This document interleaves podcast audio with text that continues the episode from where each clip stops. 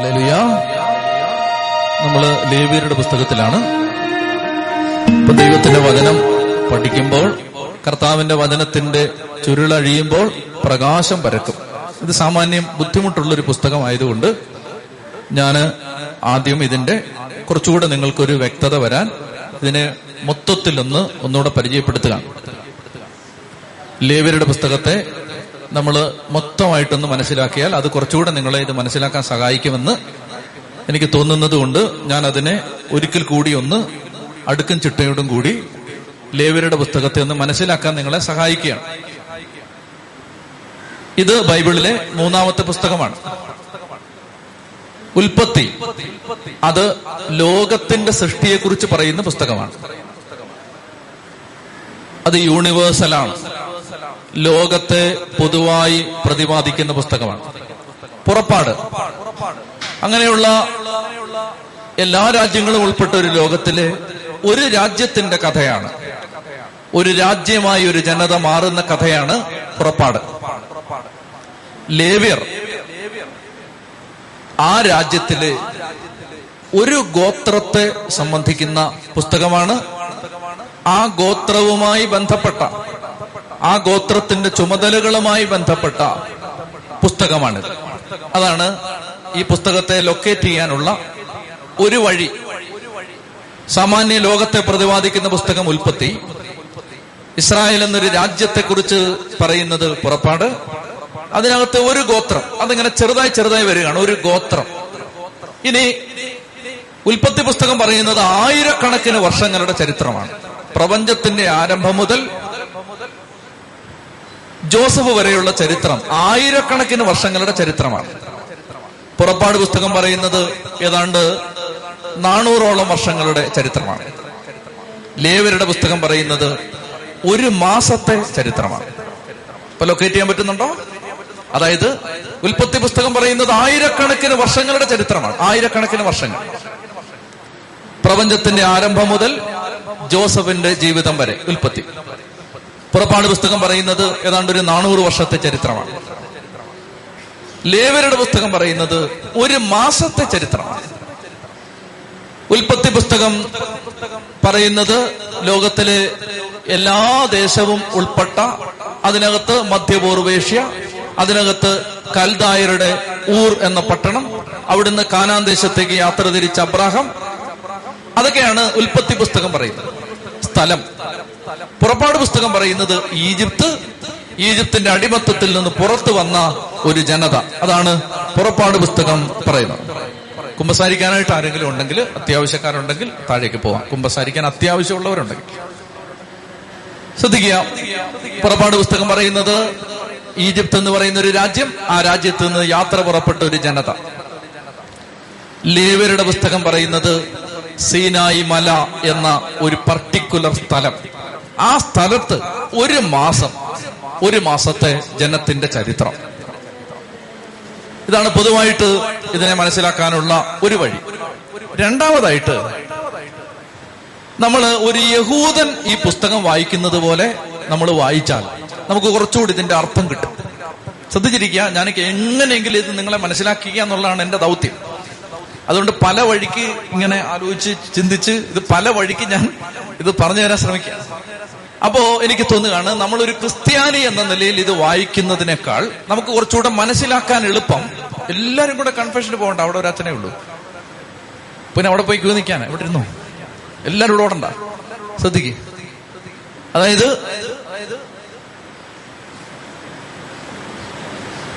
ഒരു യഹൂദൻ ഈ പുസ്തകത്തെ കണ്ടത് എങ്ങനെയാണെന്നറിയാമോ?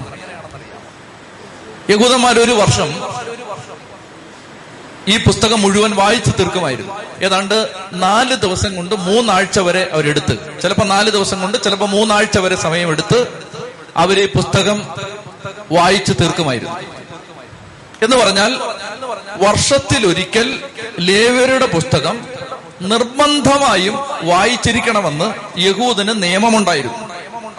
എന്ന് പറഞ്ഞാൽ ഇതിനകത്തെ കാര്യങ്ങൾ യഹൂദന് ജീവൻ മരണ പ്രശ്നമായിരുന്നു. എന്തുകൊണ്ട്? അതായത് ഇതിനകത്ത് പറഞ്ഞിരിക്കുന്ന കാര്യങ്ങൾ ലംഘിച്ചാൽ ഒരു യഹൂദന് 3 കാര്യങ്ങൾ നഷ്ടപ്പെടുമായിരുന്നു. ലേവ്യരുടെ പുസ്തകത്തിൽ പറയുന്ന കാര്യങ്ങൾ ലംഘിച്ചാൽ ഒരു യഹൂദന് 3 കാര്യങ്ങൾ നഷ്ടപ്പെടാം. 1 അവന്റെ വീട്, 2 അവന്റെ സിറ്റിസൺഷിപ്പ് പൗരത്വം, അവനെ ആ നാട്ടിൽ നിന്ന് യഹൂദൻ എന്ന നിലയിൽ നിന്നേ ഓടിച്ചു കളയും, 3 അവന്റെ ജീവൻ. പ്രിയപ്പെട്ടവരെ, ഏതാണ്ട് 19 കാര്യത്തിന്, എന്റെ ഓർമ്മ ശരിയാണെങ്കിൽ 19 കാര്യത്തിന് ഈ പുസ്തകം മരണശിക്ഷയാണ് ശിക്ഷയായിട്ട് വെച്ചിരിക്കുന്നത്. അതായത് ഉദാഹരണത്തിന് അപ്പനെ തല്ലുന്നവനെ കല്ലെറിഞ്ഞു കൊല്ലണം. അപ്പൊ അപ്പനെ തല്ലിയ മക്കൾ ആരെങ്കിലും ഇതിനകത്തിരിപ്പുണ്ടെങ്കിൽ, നിങ്ങൾ യഹൂദന്മാരായിരുന്നെങ്കിൽ നിങ്ങൾ ഇപ്പൊ ഇവിടെ ഉണ്ടാവത്തില്ല, നിങ്ങളെ കൊന്നേനെ. മൃഗങ്ങളുമായിട്ട് പാപം ചെയ്യുന്നവനെ കല്ലെറിഞ്ഞു കൊല്ലണം. ആനിമൽ സെക്സ്, അങ്ങനെ തെറ്റ് ചെയ്ത് ഒരാളുണ്ടെങ്കിൽ അവനെ ജീവിക്കാൻ പിന്നെ സമ്മതിക്കില്ല, കല്ലെറിഞ്ഞു കൊല്ലണം. അതായത് ശ്രദ്ധിക്കുക, ഈ പുസ്തകത്തിൽ പറയുന്ന കാര്യങ്ങൾ ലംഘിച്ചാൽ, അങ്ങനെ ലംഘിക്കുന്നവർക്ക് 3 കാര്യങ്ങൾ നഷ്ടപ്പെടാം. 1 അവന്റെ വീട്, വീട്ടിൽ നിന്ന് അവനെ ഓടിച്ചു കളയും, അവന്റെ കുടുംബത്തെ തന്നെ നശിപ്പിക്കും. അങ്ങനെയാ പറയുന്നത്, കുടുംബത്തെ തന്നെ ഇല്ലാതാക്കണം. 2 അവന്റെ പൗരത്വം, അവനെ നാട്ടിൽ പിന്നെ നിർത്താൻ പാടില്ല, അവനെ ആ ദേശത്തിന്റെ അവകാശം അവന് പോയി. 3 ദൈവം പറയുന്നു അവന്റെ ജീവൻ, അവന് പിന്നെ ജീവിക്കാൻ അർഹതയില്ല. അപ്പൊ ഒരു യഹൂദൻ ഈ പുസ്തകം വായിച്ചിരുന്നത് എത്ര ഭയഭക്തിയോടെയാണെന്ന് നിങ്ങൾ ഓർക്കണം. നമ്മൾ വായിക്കുന്നതല്ലേ, നമ്മൾ ഇതെന്ന് തിരുവെന്നാണ് നമ്മുടെ പ്രയാസം. അവനിത് ജീവൻ മരണ വിഷയമായിരുന്നു. ലേവ്യരുടെ പുസ്തകം യഹൂദനെ സംബന്ധിച്ച് it was something related to life and death, ജീവനും മരണവുമായി ബന്ധപ്പെട്ടത്. ഒന്നുകിൽ ജീവിക്കാം, അല്ലെങ്കിൽ മരിക്കാം. അതായിരുന്നു ഈ പുസ്തകം അവൻ അവശേഷിപ്പിച്ചത്. മറ്റൊന്ന് നമ്മൾ മനസ്സിലാക്കേണ്ടത് ദൈവമായിരുന്നു. ഒരു യഹൂദൻ ഈ പുസ്തകം വായിക്കുമ്പോൾ അവന്റെ മനസ്സിൽ വരുന്ന ചിന്തകളാണ് ഞാൻ പറയുന്നത്. ദൈവമാണ് ആ രാജ്യത്തിന്റെ പ്രൈം മിനിസ്റ്റർ, പ്രധാനമന്ത്രി. യഹൂദന്മാരുടെ, യഹൂദ രാജ്യത്തിന്റെ പ്രൈം മിനിസ്റ്റർ, പ്രധാനമന്ത്രി, പ്രസിഡന്റ്, രാജാവ് ആരാണ്? ദൈവമാണ്. ആരാണ് ആ രാജ്യത്തിന്റെ ആഭ്യന്തരമന്ത്രി? മാതാവോ? പിന്നെ ആരാണ് ആ രാജ്യത്തിന്റെ ആഭ്യന്തരമന്ത്രി? ക്രമസമാധാനം, പോലീസ്, നിയമവാഴ്ച, പട്ടാളം. ആരാണ് ആഭ്യന്തരമന്ത്രി? ദൈവം. ആരാണ് ആ രാജ്യത്തിന്റെ ഫിനാൻസ് മിനിസ്റ്റർ? ദൈവം. ആരാണ് ആ രാജ്യത്തിന്റെ ഹെൽത്ത് മിനിസ്റ്റർ? ദൈവം. മനസ്സിലാവുന്നുണ്ടോ? അതായത് തെയോക്രസിയാണത്, ദൈവാധിപത്യം. യഹൂദനെ സംബന്ധിച്ചിടത്തോളം രാജാവൊക്കെ ഉണ്ടാവുന്നതിന് മുമ്പുള്ള കാലമാണിത്. അന്ന് ദൈവമാണ് രാജാവ്. ആ ദൈവമാണ് ശത്രുക്കളിൽ നിന്ന് നിന്നെ കാത്തു സൂക്ഷിക്കുന്നത്. നിയമാവർത്തനത്തിൽ നമ്മൾ വായിക്കും, നിന്റെ ശത്രുക്കൾ നിനക്കെതിരെ ഒരു വഴിയിലൂടെ വരും. ആരാണ് കാവൽ നിൽക്കുന്നത്? ദൈവം. അവർ ഒരു വഴിയിലൂടെ വരും, 7 വഴിയിലൂടെ ഓടും. ആരാണ് ആഭ്യന്തരമന്ത്രി? ദൈവം. ആരാണ് ഫിനാൻസ് മിനിസ്റ്റർ? നിന്റെ അപ്പക്കുട്ടയിലെ മാവോ നിന്റെ ഭരണിയിലെ എണ്ണയോ വറ്റില്ല, നിനക്ക് കടം വാങ്ങേണ്ടി വരില്ല, നിന്റെ വയലിലെ വിളവിനെ ഞാൻ സമൃദ്ധമാക്കും. ഫിനാൻസ് മിനിസ്റ്റർ ആരാണ്? ദൈവം. ഹെൽത്ത് മിനിസ്റ്റർ, നിങ്ങൾ എന്റെ കൽപ്പനകൾ സസൂക്ഷ്മം പാലിച്ചാൽ ഈജിപ്തുകാർക്ക് വന്ന മഹാമാരികളിലൊന്നും നിങ്ങൾക്ക് വരില്ല, ഞാൻ നിങ്ങളെ സുഖപ്പെടുത്തുന്ന ദൈവമാണ്. ആരാണ് ഹെൽത്ത് മിനിസ്റ്റർ? ദൈവം. അപ്പൊ ദൈവം പറയാണ്, ഈ പുസ്തകത്തിൽ പറയാണ്, ഇതെല്ലാം ഞാൻ നിങ്ങൾക്ക് ചെയ്തു തരും. യഹൂദൻ, നമ്മൾ ക്രിസ്ത്യാനി വായിക്കുന്ന പോലല്ല വായിക്കേണ്ടത്. ഒരു യഹൂദനാണ് ഈ പുസ്തകം വായിക്കുന്നതെങ്കിൽ ആ യഹൂദൻ ഇതിനെങ്ങനെ കാണും? അതായത് നിങ്ങൾക്കൊരു ബഹുമാനം ഒന്നും വരുന്നില്ല, അതുകൊണ്ടാണ് ഞാൻ ഇതൊക്കെ പറയുന്നത്. നിങ്ങൾക്ക് ഈ പുസ്തകത്തോടൊരു വിലയൊന്നുമില്ല. നിങ്ങൾ ഈ ലേവ്യരുടെ പുസ്തകം എന്ന് പറഞ്ഞിരിക്കുകയാണ്. ഇതൊരു പ്രധാനപ്പെട്ട പുസ്തകമാണ്. അതുകൊണ്ട് യഹൂദനെ സംബന്ധിച്ച് ഈ പുസ്തകം ജീവൻ മരണ പ്രശ്നമാണ്. കാരണം എന്റെ രാജാവ്, എന്റെ പ്രധാനമന്ത്രി, എന്റെ രാജ്യത്തിന്റെ അധിപനായ ദൈവം, എന്റെ ആരോഗ്യം കാത്തുസൂക്ഷിക്കുന്ന ദൈവം, എന്റെ രോഗം സുഖപ്പെടുത്തുന്ന ദൈവം, എനിക്ക് സമ്പത്ത് തരുന്ന ദൈവം, എന്റെ ആരോഗ്യം കാക്കുന്ന ദൈവം, എനിക്ക് വേണ്ടതെല്ലാം തരുന്ന ദൈവം, എന്നെ കാത്തു പരിപാലിക്കുന്ന ദൈവം. അപ്പൊ ദൈവം പറയുകയാണ്, ഞാൻ ഇതെല്ലാം നിനക്ക് തരും. എടാ, നിന്നെ ചൊറിഞ്ഞിട്ട് അവൻ സമ്മതിക്കില്ല, നിനക്ക് രോഗം വരില്ല, അല്ലെ വന്നാ ഞാൻ സുഖപ്പെടുത്തിക്കോളാം, നിന്നെ ആരും വന്ന് ആക്രമിക്കില്ല, ഒരു വഴിക്ക് വന്നാൽ അവൻ 7 വഴിക്ക് ഓടും. ഇങ്ങനെയൊക്കെ പറയാണ് ഒരു ദൈവം. മനസ്സിലാവുന്നുണ്ടോ? മനസ്സിലാവുന്നുണ്ടോ? അതെ, അങ്ങനെ ഒരു ദൈവം അങ്ങനൊക്കെ പറയും. അങ്ങനൊക്കെ പറഞ്ഞിട്ട് എല്ലാ വഴിയും അടച്ച് ഒരു ദൈവം കാവൽ നിൽക്കുകയാണ്. അപ്പൊ ഇങ്ങനെ പറഞ്ഞൊരു ദൈവം തിരിച്ച് ആ ജനത്തിൽ നിന്ന് തിരിച്ചു ചോദിച്ചത് എന്താണ്? അതാണ് ഈ പുസ്തകം. ഇതെല്ലാം ഞാൻ ചെയ്യാം. തിരിച്ച് നിങ്ങൾ എന്തായിരിക്കണം? നിങ്ങൾ ശരിയായ വഴിക്ക് ജീവിക്കണം. എല്ലാം ചെയ്തുതരാം. ഈ പുസ്തകത്തിന്റെ ത്രെഡ് ഞാൻ പറയുകയാണ്, ശ്രദ്ധിച്ചിരിക്കണം. അതായത് എല്ലാം ഞാൻ ചെയ്തുതരാം, എല്ലാം ചെയ്തുതരാം, ഒന്നും പേടിക്കണ്ട. നിങ്ങൾ എന്ത് ചെയ്യണം? നിങ്ങൾ you have to live right. അതിനാണ് പഴയ നിയമത്തിൽ റൈറ്റ്യസ്നെസ്, നീതിയോടെ ജീവിക്കണം എന്ന് പറഞ്ഞാൽ അതിന്റെ അർത്ഥം ശരിയായിട്ട് ജീവിക്കണം, ദൈവവചനം അനുസരിച്ച് ജീവിക്കണം, കർത്താവ് പറഞ്ഞ വഴിക്ക് ജീവിക്കണം. ഇതെല്ലാം തരാം. ഇതാണ് ഈ പുസ്തകം. നമ്മൾ വിചാരിക്കും എന്തിനാണ് ദൈവം കയ്യെ പച്ച കുത്താൻ പാടില്ല, ആട്ടിൻകുട്ടി അതിന്റെ തലയുടെ വാലി വേവിക്കരുത്, പിന്നെ നിങ്ങൾ പിന്നെ മാതാപിതാക്കളെ നിന്ദിക്കരുത്, മാതാപിതാക്കളെ തല്ലരുത്, മൃഗഭോഗം ചെയ്യരുത്, രക്തം കുടിക്കരുത് എന്ന് പറഞ്ഞാൽ 100-200 നിയമങ്ങളാണ് ഇതിനകത്ത്. നമ്മൾ വിചാരിക്കുന്നത് ഇത് ദൈവത്തിന് വരെ പണിയൊന്നുമില്ലേ? ദൈവം പറയുകയാണ്, എടാ I am your prime minister, I am your home minister, I am your finance minister, I am your health minister. ഇതെല്ലാം ഞാൻ തരും. നീ എന്ത് ചെയ്യണം? നീ മര്യാദക്ക് ജീവിക്കണം. ഓ, എന്ത് രസല്ലേ? അതായത് നന്നായിട്ട് നീ ജീവിക്കുക. അപ്പോ ഒരു ചോദ്യം വരുന്നു, എങ്ങനെ? കർത്താവ് 27 അധ്യായങ്ങള് കാണിച്ചിട്ട് പറഞ്ഞത് ഇങ്ങനെ. അതാണ് ലേവ്യരുടെ പുസ്തകം. ചെതി പറഞ്ഞേ ഹല്ലേലൂയാ, ഹല്ലേലൂയാ. അപ്പോൾ ദൈവം അവരിൽ നിന്ന് ഒരു കാര്യമേ ആവശ്യപ്പെട്ടുള്ളൂ. ഈ പുസ്തകം ആവർത്തിച്ച് പറയുന്നൊരു വാക്യമുണ്ട്, നിങ്ങളുടെ ദൈവമായ കർത്താവ് പരിശുദ്ധനായിരിക്കുന്നത് പോലെ നിങ്ങളും പരിശുദ്ധരായിരിക്കുവിൻ. അപ്പൊ ഒരു ചോദ്യം വരുന്നു, എങ്ങനെ? എങ്ങനെ? ദേ ഇങ്ങനെ. ദ ബുക്ക് ഓഫ് ലെവിറ്റിക്കസ്, ദേ ഇങ്ങനെ. ലേവ്യരുടെ പുസ്തകം പിടികിട്ടുന്നുണ്ടോ? ഇന്ന് കണ്ണടച്ച് കരങ്ങളെ ഉയർത്തി സ്തുതിച്ചേ, നന്നായിട്ട് സ്തുതിച്ചേ. ഹല്ലേലൂയാ, ഹല്ലേലൂയാ, ഹല്ലേലൂയാ, ഹല്ലേലൂയാ, ഹല്ലേലൂയാ. ശക്തിയോടെ, ശക്തിയോടെ, ഉച്ചത്തിൽ സ്തുതിച്ചേ. യേശുവേ നന്ദി, നന്ദി, നന്ദി, നന്ദി. ഹല്ലേലൂയാ, ഹല്ലേലൂയാ, ഹല്ലേലൂയാ. പ്രിയപ്പെട്ട മക്കളെ, കർത്താവ് നമ്മളോട് പറഞ്ഞ കാര്യങ്ങൾ അനുസരിച്ചാൽ ദൈവം പറയുകയാണ് നിങ്ങൾ വിശുദ്ധരാവും. പ്രിയപ്പെട്ടവരെ, അങ്ങനെ പഴയ നിയമത്തിൽ നമ്മൾ യഹൂദം കാണുന്ന പോലെ ഇപ്പൊ കണ്ടാൽ മതി. ഇപ്പോൾ ക്രിസ്ത്യാനി കാണുന്ന പോലെ പിന്നെ കാണാം. ഇപ്പൊ തൽക്കാലം യഹൂദം കാണുന്ന പോലെ കാണും. അങ്ങനെ ദൈവം ആ ജനത്തോട് പറയുകയാണ്, ഞാൻ നിങ്ങൾക്ക് വേണ്ടതെല്ലാം തന്നോളാം, ഞാനാണ് നിങ്ങളുടെ ഗവൺമെന്റ്, ഞാനാണ് നിങ്ങളുടെ പ്രൈം മിനിസ്റ്റർ, ഞാനാണ് നിങ്ങളുടെ ഡിഫൻസ് മിനിസ്റ്റർ, ഞാനാണ് നിങ്ങളുടെ ഫിനാൻസ് മിനിസ്റ്റർ, ഞാനാണ് നിങ്ങളുടെ ഹോം മിനിസ്റ്റർ, ഹെൽത്ത് മിനിസ്റ്റർ, എല്ലാം ഞാനാണ്, എല്ലാം ഞാൻ തന്നോളാം. പ്രിയപ്പെട്ടവരെ, നിങ്ങൾ ശ്രദ്ധിച്ചിട്ടുണ്ടോ?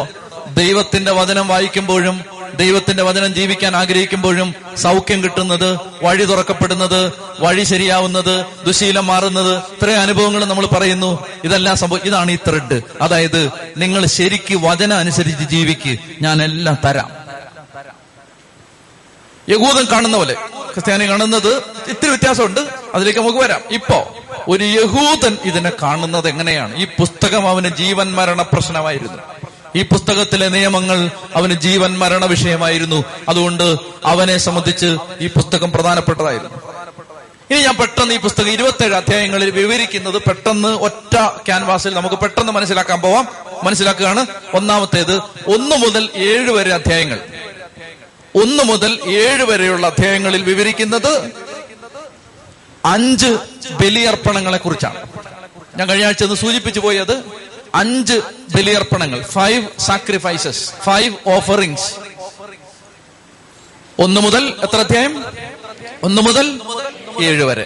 ലേവ്യരുടെ പുസ്തകം 1 മുതൽ 7 വരെ പറയുന്നത് 5 ബലികൾ. ഏതൊക്കെയാണത്? ദഹനബലി, ധാന്യബലി, സമാധാന ബലി, പാപപരിഹാര ബലി, പ്രായശ്ചിത്ത ബലി. കേൾക്കാത്തവർക്ക് വേണ്ടി ഒന്നുകൂടെ: ദഹനബലി, ധാന്യബലി, സമാധാന ബലി, പാപപരിഹാര ബലി, പ്രായശ്ചിത്ത ബലി.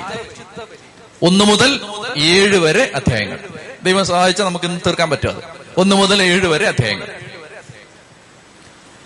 8, 9, 10 പൗരോഹിത്വത്തെ കുറിച്ചുള്ള അധ്യായങ്ങളാണ് ഇപ്പൊ പഠിക്കാൻ പോവാണ്. 27 അധ്യായം എന്താ പറയുന്നത്? 8, 9, 10. 8 മുതൽ 10 വരെ എന്താണത് പറയുന്നത്? പൗരോഹിത്വത്തെ കുറിച്ച്.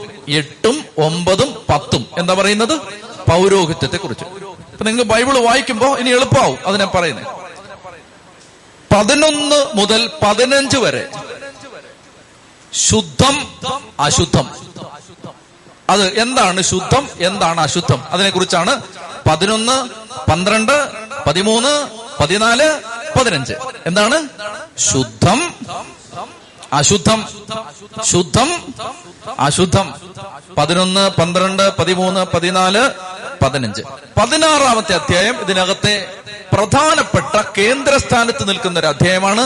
അതാണ് പാപപരിഹാര ദിനം, Yom Kippur, the day of atonement, പാപപരിഹാര ദിനം. ഇതൊരു പ്രധാനപ്പെട്ട അധ്യായമാണ്, 16-ാം അധ്യായം.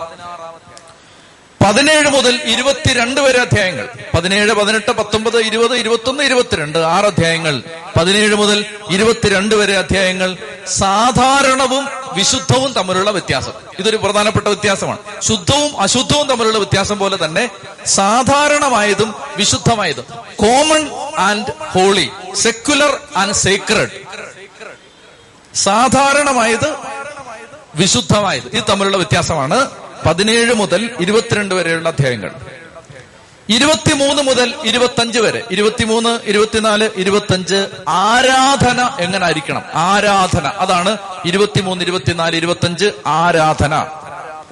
26-ഉം 27-ഉം വ്രതങ്ങളുമായി ബന്ധപ്പെട്ട നിയമങ്ങളാണ്. 26-ഉം 27-ഉം വ്രതങ്ങളുമായി ബന്ധപ്പെട്ട നിയമങ്ങളാണ്. അമ്മോ ശ്രദ്ധിക്കേ. 1 മുതൽ 7 വരെ പറഞ്ഞേ. 5 ബലിയർപ്പണങ്ങൾ 1 മുതൽ 7 വരെ. ഏതൊക്കെയാണത്? പറഞ്ഞു. ദഹനബലി, ധാന്യബലി, സമാധാന ബലി, പാപപരിഹാര ബലി, പ്രായശ്ചിത്ത ബലി. 1 മുതൽ 7 വരെ. 8, 9, 10 പൗരോഹിത്യം. 8, 9, 10 11, 12, 13, 14, 15 ശുദ്ധം അശുദ്ധം 16 പാപപരിഹാര ദിനം. 17, 18, 19, 20, 21, 22 സാധാരണം വിശുദ്ധം, സാധാരണം വിശുദ്ധം. 23, 24, 25 ആരാധന. 26, 27 വ്രതങ്ങളുമായി ബന്ധപ്പെട്ട നിയമങ്ങൾ. ഇതാണ് ഈ പുസ്തകത്തിൽ ഇതിന്റെ ഒരു സ്ട്രക്ചർ. ഇനി കുറച്ചുകൂടെ വ്യക്തമായിട്ട് മനസ്സിലാക്കണം. ബലികൾ, ബലികളിൽ എത്ര ബലികളുണ്ട്? 5 ബലികൾ. 5 ബലികളിൽ 3 ബലികൾ സ്വമനസാലെ അർപ്പിക്കേണ്ടതാണ്. അത് നിർബന്ധമില്ല, വേണമെങ്കിൽ അർപ്പിക്കാം, വേണ്ട എങ്കിൽ അർപ്പിക്കേണ്ട. ആദ്യത്തെ 3 ബലികൾ ഏതൊക്കെയാണത്? ദഹനബലി, ധാന്യബലി, സമാധാന ബലി. അത് നിനക്ക് വേണേ അർപ്പിച്ചാൽ മതി, ഇല്ലെങ്കിൽ അർപ്പിക്കേണ്ട. വോളണ്ടറി സാക്രിഫൈസസ് ആണ്. നിനക്ക് വേണമെങ്കിൽ അർപ്പിച്ചാൽ മതി, വേണ്ട എങ്കിൽ അർപ്പിക്കേണ്ട. വോളണ്ടറി സാക്രിഫൈസസ് ആണ്. ഏതൊക്കെയാണത്? ദഹനബലി, ധാന്യബലി, സമാധാന ബലി. അത് നിർബന്ധമില്ല, അതൊരു മനുഷ്യൻ തന്റെ ഔദാര്യത്തിൽ നിന്ന് സ്വമനസാലേ അർപ്പിക്കുന്നതാണ്, മനസ്സോടെ അർപ്പിക്കുന്നതാണ്, ദൈവം നിർബന്ധിച്ചിട്ടൊന്നുമില്ല. എന്നാൽ അവസാനത്തെ 2 പാപപരിഹാര ബലിയും പ്രായശ്ചിത്ത ബലിയും നിർബന്ധമാണ്. അത് നിർബന്ധമായും അനുഷ്ഠിക്കേണ്ട ബലികളാണ്. അതിനെക്കുറിച്ച് ഞാൻ പിന്നീട് വിവരിക്കാം. ഇനി ഇതിനകത്ത് നമ്മള് ഈ പുസ്തകത്തിൽ ഏതാണ്ടൊരു 8 തിരുനാളുകളെ കുറിച്ച് കാണുന്നുണ്ട്. ഇത് വളരെ പ്രധാനപ്പെട്ടതാണ്. അത് നല്ല രസമാണത്, ശ്രദ്ധിച്ചു. 8 തിരുനാളുകളെ കുറിച്ച് ഈ പുസ്തകം പറയുന്നുണ്ട്. 8 തിരുനാളുകൾ.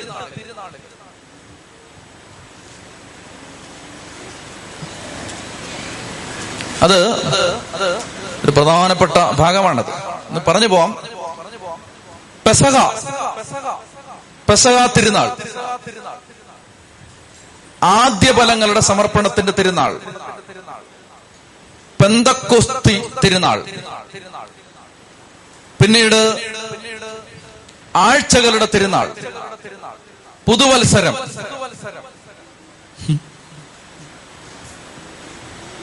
കൂടാരത്തിരുന്നാൾ, സാബത്ത്, ജൂബിലി.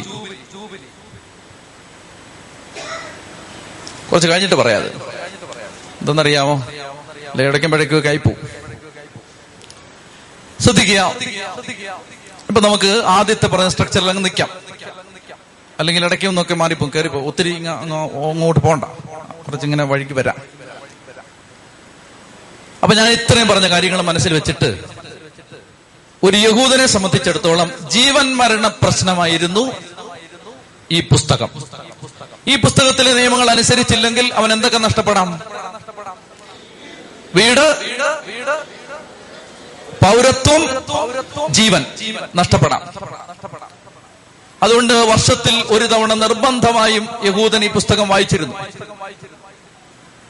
പുതിയ നിയമത്തിൽ ഈ പുസ്തകത്തിൽ ഇന്നും അനേക റെഫറൻസസ് ഉണ്ട്, നമ്മളതെല്ലാം പിന്നീട് പറയും. ഇഷ്ടംപോലെ പുതിയ നിയമത്തിലെ ചില വാക്യങ്ങളുടെ അർത്ഥം മനസ്സിലാവണമെങ്കിൽ ഈ പുസ്തകം പഠിക്കണം. അപ്പൊ ഇതിനകത്ത് ആദ്യത്തെ 7 അധ്യായങ്ങൾ, അതിലേക്ക് പോവാം. ആദ്യത്തെ 7 അധ്യായങ്ങൾ പറയുന്നത് 5 ബലികളെ കുറിച്ചാണ്. അതിലെ ഒരു ബലി ഞാൻ കഴിഞ്ഞ ആഴ്ച പറഞ്ഞിരുന്നു, ദഹനബലി. ആ ദഹനബലി അർപ്പണത്തെക്കുറിച്ച് നമ്മൾ ചിന്തിച്ചപ്പോൾ അതിനകത്തുനിന്ന് ആര് പുറത്തു വന്നു? യേശു ക്രിസ്തു പുറത്തു വന്നു. ഇന്ന് നമ്മള് ധാന്യബലിയിലേക്ക് പ്രവേശിക്കണം. ധാന്യബലി അത് 2-ാം അധ്യായമാണ്. ലേവ്യരുടെ പുസ്തകം 2-ാം അധ്യായം എടുക്കാം. നിങ്ങളുടെ ബൈബിൾ തുറക്കണം, ശ്രദ്ധയോടെ വായിച്ചു പോണം. ലേവ്യരുടെ പുസ്തകം 2-ാം അധ്യായം 1 മുതലുള്ള വാക്യങ്ങൾ ഉച്ചത്തിൽ വായിച്ച്, ആരെങ്കിലും കർത്താവിന് ധാന്യബലി അർപ്പിക്കുന്നെങ്കിൽ ബലിവസ്തു നേർമയുള്ള മാവായിരിക്കണം, അതിൽ എണ്ണയൊഴിക്കുകയും കുന്തിരിക്കമിടുകയും ചെയ്യണം. ഒന്നുകൂടെ വായിച്ച്, ആരെങ്കിലും കർത്താവിന് ധാന്യബലി അർപ്പിക്കുന്നെങ്കിൽ എന്ന് പറഞ്ഞാൽ നിർബന്ധമില്ല, ധാന്യബലി അർപ്പിക്കാൻ നിങ്ങളെല്ലാം നിർബന്ധമായും വരണം, അങ്ങനില്ല. അതായത് ഒരു മനുഷ്യൻ അവൻ ചെയ്ത ജോലി, അവൻ പറമ്പിൽ പണിയെടുത്തു, അവൻ വസ്തുവകകളിൽ നിന്ന് സമ്പാദ്യം ഉണ്ടാക്കി, അവൻ കൃഷിയിടങ്ങളിൽ നിന്ന് ആദായം സ്വരൂപിച്ചു. അപ്പോൾ അവന് തോന്നുകയാണ്, എനിക്ക് അധ്വാനിക്കാൻ ആരോഗ്യം തന്നത് എന്റെ ദൈവമല്ലേ? ഞാൻ തളർന്നു പോയിരുന്നെങ്കിൽ, ഞാൻ ക്ഷീണിതനായിരുന്നെങ്കിൽ, ഞാൻ രോഗിയായിട്ട് കിടപ്പിലായിരുന്നെങ്കിൽ എനിക്ക് ഇത് ചെയ്യാൻ പറ്റുമായിരുന്നോ? അപ്പൊ എന്റെ അധ്വാനം സത്യത്തിൽ എനിക്ക് ദൈവം തന്ന ഒരു കരുണയാണ്. അപ്പൊ ഒരാളിങ്ങനെ ചിന്തിക്കുകയാണ്, എന്റെ അധ്വാന ഫലം എനിക്ക് ദൈവം തന്നാണ്, അതുകൊണ്ട് ഞാൻ കർത്താവിന് അത് തിരിച്ചു കൊടുക്കണം. അങ്ങനെ ഒരാള് തന്റെ അധ്വാനത്തിന്റെ, അവൻ വയലിൽ പണിയെടുത്തതിന്റെ ഫലമാണ് ഈ ധാന്യം, ആണല്ലോ, കൃഷിയെടുത്തതിന്റെ ഫലമാണ്. അങ്ങനെ കൃഷിയെടുത്ത് അവൻ സമ്പാദിച്ചത്, അവന്റെ സമ്പത്ത് കുമിഞ്ഞുകൂടി, അവന് വരുമാന മാർഗങ്ങൾ വർദ്ധിച്ചു, അവന് സമ്പത്തുണ്ടായപ്പോ അവൻ ചിന്തിക്കുകയാണ്. അങ്ങനെ ആളുകൾ ചിന്തിക്കുന്നുണ്ടെന്ന് എനിക്കറിയില്ല, പക്ഷെ ചില ആളുകൾ അങ്ങനെ ചിന്തിക്കുന്നുണ്ട്. ചില ആളുകൾ ചിന്തിക്കുകയാണ്, ഇത് ദൈവം തന്നല്ലേ? നമുക്ക് ആരോഗ്യത്തോടെ കോളേജിൽ പഠിക്കുമ്പോൾ ഒരു സാറ് ആവർത്തിച്ചിങ്ങനെ പറയുമായിരുന്നു, അതായത് നിങ്ങൾ ആരെങ്കിലും ഇന്ന് കോളേജിൽ ഇരിക്കുന്നുണ്ടെങ്കിൽ നിങ്ങൾ മിടുക്കായിട്ട് വിചാരിക്കരുത്, ഒരു സാറ് ആവർത്തിച്ച് പറഞ്ഞുകൊണ്ടിരുന്നതാണ്. അതായത് നിങ്ങളുടെ മാതാപിതാക്കൾക്ക് ഈ കോളേജിൽ നിങ്ങളെ വിട്ട് പഠിപ്പിക്കാൻ പറ്റുന്ന സാമ്പത്തിക സ്ഥിതി ദൈവം തന്നതുകൊണ്ടാണ്, അല്ലെങ്കിൽ നിങ്ങൾക്ക് ഈ അഡ്മിഷൻ കിട്ടാൻ ദൈവം ഒരുക്കിയത് കൊണ്ടാണ്, അതുകൊണ്ട് നിങ്ങളുടെ കഴിവായിട്ട് നിങ്ങൾ വിചാരിക്കരുത്. ഇതെല്ലാം ദൈവത്തിന്റെ പരിപാലനയാണ്, ദൈവത്തിന്റെ കരുണയാണ്. നിങ്ങൾക്ക് നിങ്ങളുടെ മാതാപിതാക്കള് എഴുന്നേക്കാൻ പറ്റാതെ കട്ടിലെ കിടപ്പായിരുന്നെങ്കിൽ, ജോലി ചെയ്യാൻ പറ്റാത്ത അവസ്ഥയായിരുന്നെങ്കിൽ, വരുമാന മാർഗങ്ങൾ ഇല്ലാത്ത ദാരിദ്ര്യത്തിന്റെ നടുമുറ്റത്താണ് നിങ്ങൾ ജീവിച്ചിരുന്നെങ്കിൽ നിങ്ങൾക്ക് ഇങ്ങനെയൊന്നും പഠിക്കാൻ പറ്റില്ല. നിങ്ങൾ നല്ല ഇംഗ്ലീഷ് മീഡിയം സ്കൂളിലൊക്കെ പഠിച്ചിട്ട് വന്നു, സാറ് വലിയ ഗമ കാണിക്കുന്ന കുട്ടികളോട് പറഞ്ഞുകൊണ്ടിരുന്നതാണ്, നിങ്ങൾ ഭയങ്കര ഇംഗ്ലീഷ് മീഡിയത്തിലൊക്കെ പഠിച്ചിട്ട് ഭയങ്കര ആളുകളാണെന്ന് പറഞ്ഞു ഇവിടെ വന്നിരിക്കുകയാണ്. നിങ്ങൾ വിചാരിക്കണം ഇതൊക്കെ ഒരു ആക്സിഡന്റ് ആണ്. അദ്ദേഹം പറയുകയാണ് ഇതൊക്കെ, അതായത് നിങ്ങളുടെ മാതാപിതാക്കൾക്ക് നിങ്ങളെ പഠിപ്പിക്കാനുള്ള സൗകര്യം കിട്ടി, നിങ്ങൾ മാതാപിതാക്കൾക്ക് അതിനുള്ള ആരോഗ്യം ഉണ്ടായി, അറിവുണ്ടായി, വിദ്യാഭ്യാസം ഉണ്ടായി, സമ്പത്തുണ്ടായി, അതൊക്കെ ദൈവത്തിന്റെ ഒരു കരുണയാണ്, ദൈവത്തിന്റെ ഒരു കരുണ. ഞാൻ ഓർക്കുന്നുണ്ട്, എനിക്ക് ചെറുപ്പത്തിൽ കുറച്ച് ഭ്രാന്തുണ്ടായിരുന്നു, ഇപ്പോഴും ഉണ്ട്, ചെറുപ്പത്തിൽ ഇച്ചിരി കൂടുതലുണ്ടായിരുന്നു. ഞാനൊരു തിരുവോണത്തിന് എനിക്കിങ്ങനെ തോന്നുകയാണ്, എനിക്ക് എൻ്റെ ഒരു കൂട്ടുകാരനും ഞങ്ങൾക്ക് ഇങ്ങനെ തോന്നുകയാണ്, ഈ തിരുവോണത്തിന് ഭക്ഷണം കഴിക്കാതെ സ്ട്രീറ്റിലൂടെ നടക്കാം. അന്നത്തെ ഭ്രാന്താണ്. അങ്ങനെ ഞാനും എൻ്റെ കൂട്ടുകാരനും കൂടെ തിരുവോണത്തിൻ്റെ അന്ന് ഈ തിരുവനന്തപുരത്ത് സ്ട്രീറ്റിലൂടെ പട്ടത്ത് നിന്ന് അങ്ങ് കിഴക്കോട്ട വരെ നടക്കുക. വട്ടല്ലേ നട്ടുച്ചയ്ക്ക് ഇങ്ങനെ നടക്കുകയാണ്. അങ്ങനെ നടക്കുമ്പോൾ പാളയത്ത് ജൂബിലി ഹോസ്പിറ്റലിലേക്ക് പോകുന്ന ഇപ്പൊ 2 വഴിയുണ്ട്, പണ്ടൊരു വഴിയേ ഉള്ളൂ. ആ വഴിയിൽ, പ്രധാനപ്പെട്ട വഴിയിൽ കുറെ മരങ്ങൾ ഇടതുവശത്ത് നിൽപ്പുണ്ട്. ഇപ്പൊ ആ മരങ്ങളൊന്നും ഇല്ല. ഇപ്പൊ അവിടെ ഒരു ഷോപ്പിംഗ് കോംപ്ലക്സ് ആണ്. അവിടെ ആ മരങ്ങളൊക്കെ എന്തെങ്കിലും അവിടെ ഇങ്ങനെ ആൽത്തറ പോലൊക്കെ കെട്ടിയിട്ടിട്ടുണ്ട്. അവിടെ കുറെ ഭിക്ഷക്കാര് സമ്മേളിക്കുന്ന സ്ഥലമാണത്.